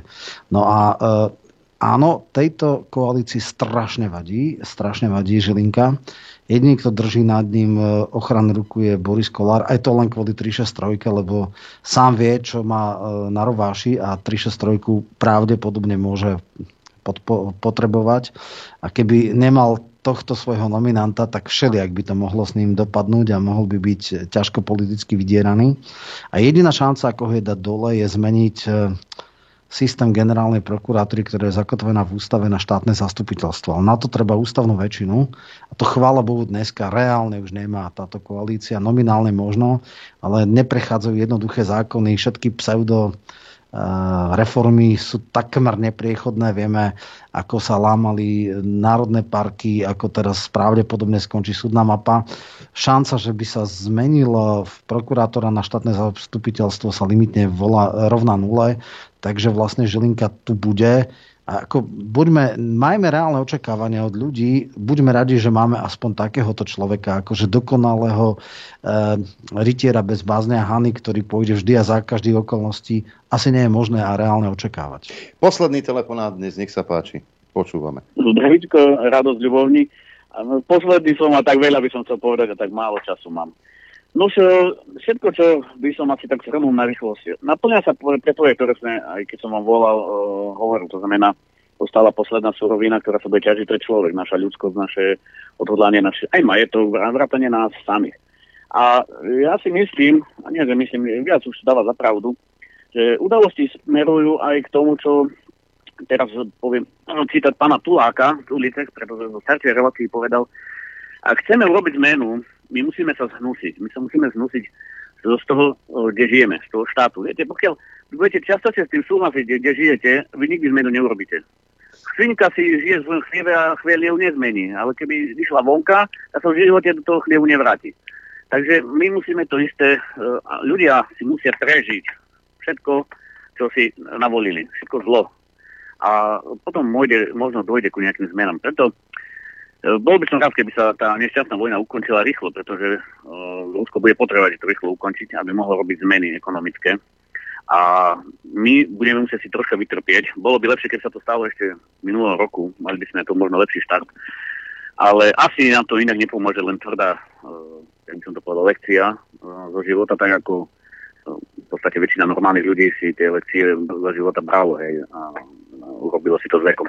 Ja ešte jeden príklad poviem a udám pokoj. Mal som minulý rozhovor s jedným mladým chlapcom, ešte je to chlapec, jak dieťa, dá sa povedať. A vysvetlil som mu jednu pointu.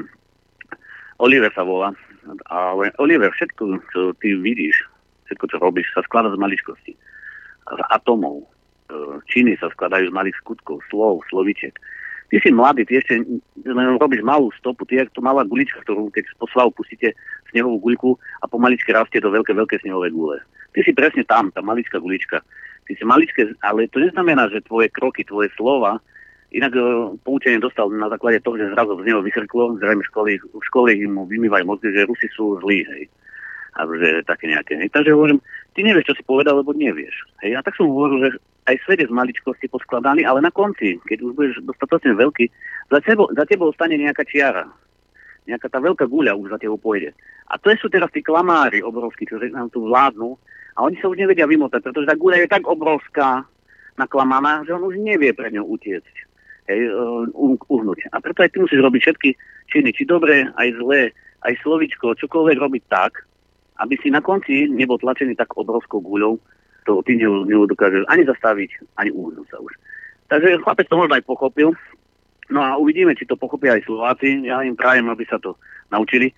Veľmi by som sa chcel stretnúť s pánom Tulákom z ulice a hádam sa tak kedy. Možno pretože veľa múdrostí povedal. My potrebujeme nový štát, novú ústavu a momentálne asi budeme potrebovať aj ochranné krídielka, ale aby sme mali čo papať. Dobre, ďakujeme. Pán Repčok, čas nesledujú. Ale sledujú, no, hej. Ale nechcel som byť vulvát. Keď si sám poslucháč povie, že času je málo. No, ja to ešte poslali mi, lebo ja zabudám tiež, tak nie že tiež, ja zabudám, hej. Starý som vás proste. Ale dva výroky. Momentálne je na mape Európy čierna diera, ktorá sa volá Slovensko. Toto povedala Madeleine Albrightová. Tak. A ďalší výrok je, náš región bol vždy v jej srdci a ona bude vždy v našom. Nech odpočíva v pokoji. Zuzana Čaputová. Čo čakať, no. Tak ale ona keď je taká pekná, my ju musíme tam zvoliť, my sprostí kreténi, veď ona je taká pekná. Ani tak, pekná, ani rozumná. Nič. Chlastáte veľa, Slováci, prestaň chlastať tú samohonku. Hej. A prečisti si oči. A krása nie je. Krása ťa nekvalifikuje na takúto prácu. Prebaživo. Keby to bola pravda, ja som už 8-krát prezidentom. Hej. Ona nie je ani krásna, ani múdra. Ona je jednoducho Zuzana. Tak, áno. Jednoduchá Zuzana. Roman Michelko, policista, bože, politolog, spisovateľ, publicista, ktorý prišiel predstaviť knihu Alternatívne politické systémy. Roman, ďakujeme ti veľmi pekne. Ďakujeme. Ďakujem za pozvanie a držím palce. No a načím sa rozlúčiť, keďže už je po 12. Ďakujeme vám za podporu, ďakujeme vám za pozornosť a opäť sa budeme počuť a vidieť zajtra krátko po 9. v dopoludní na Infovojne. Pekný deň. Ďakujeme Roman, Adriana, samozrejme ďakujem poslucháčom, ktorí nás podporujú, ďakujem poslucháčom, ktorí pomáhajú ostatným poslucháčom a ďakujem vám takisto za pozornosť a prajem vám šťastnú, veselú, dobrú noc. Len vďaka vašim príspevkom sme nezávislí. Rádio Infovojna.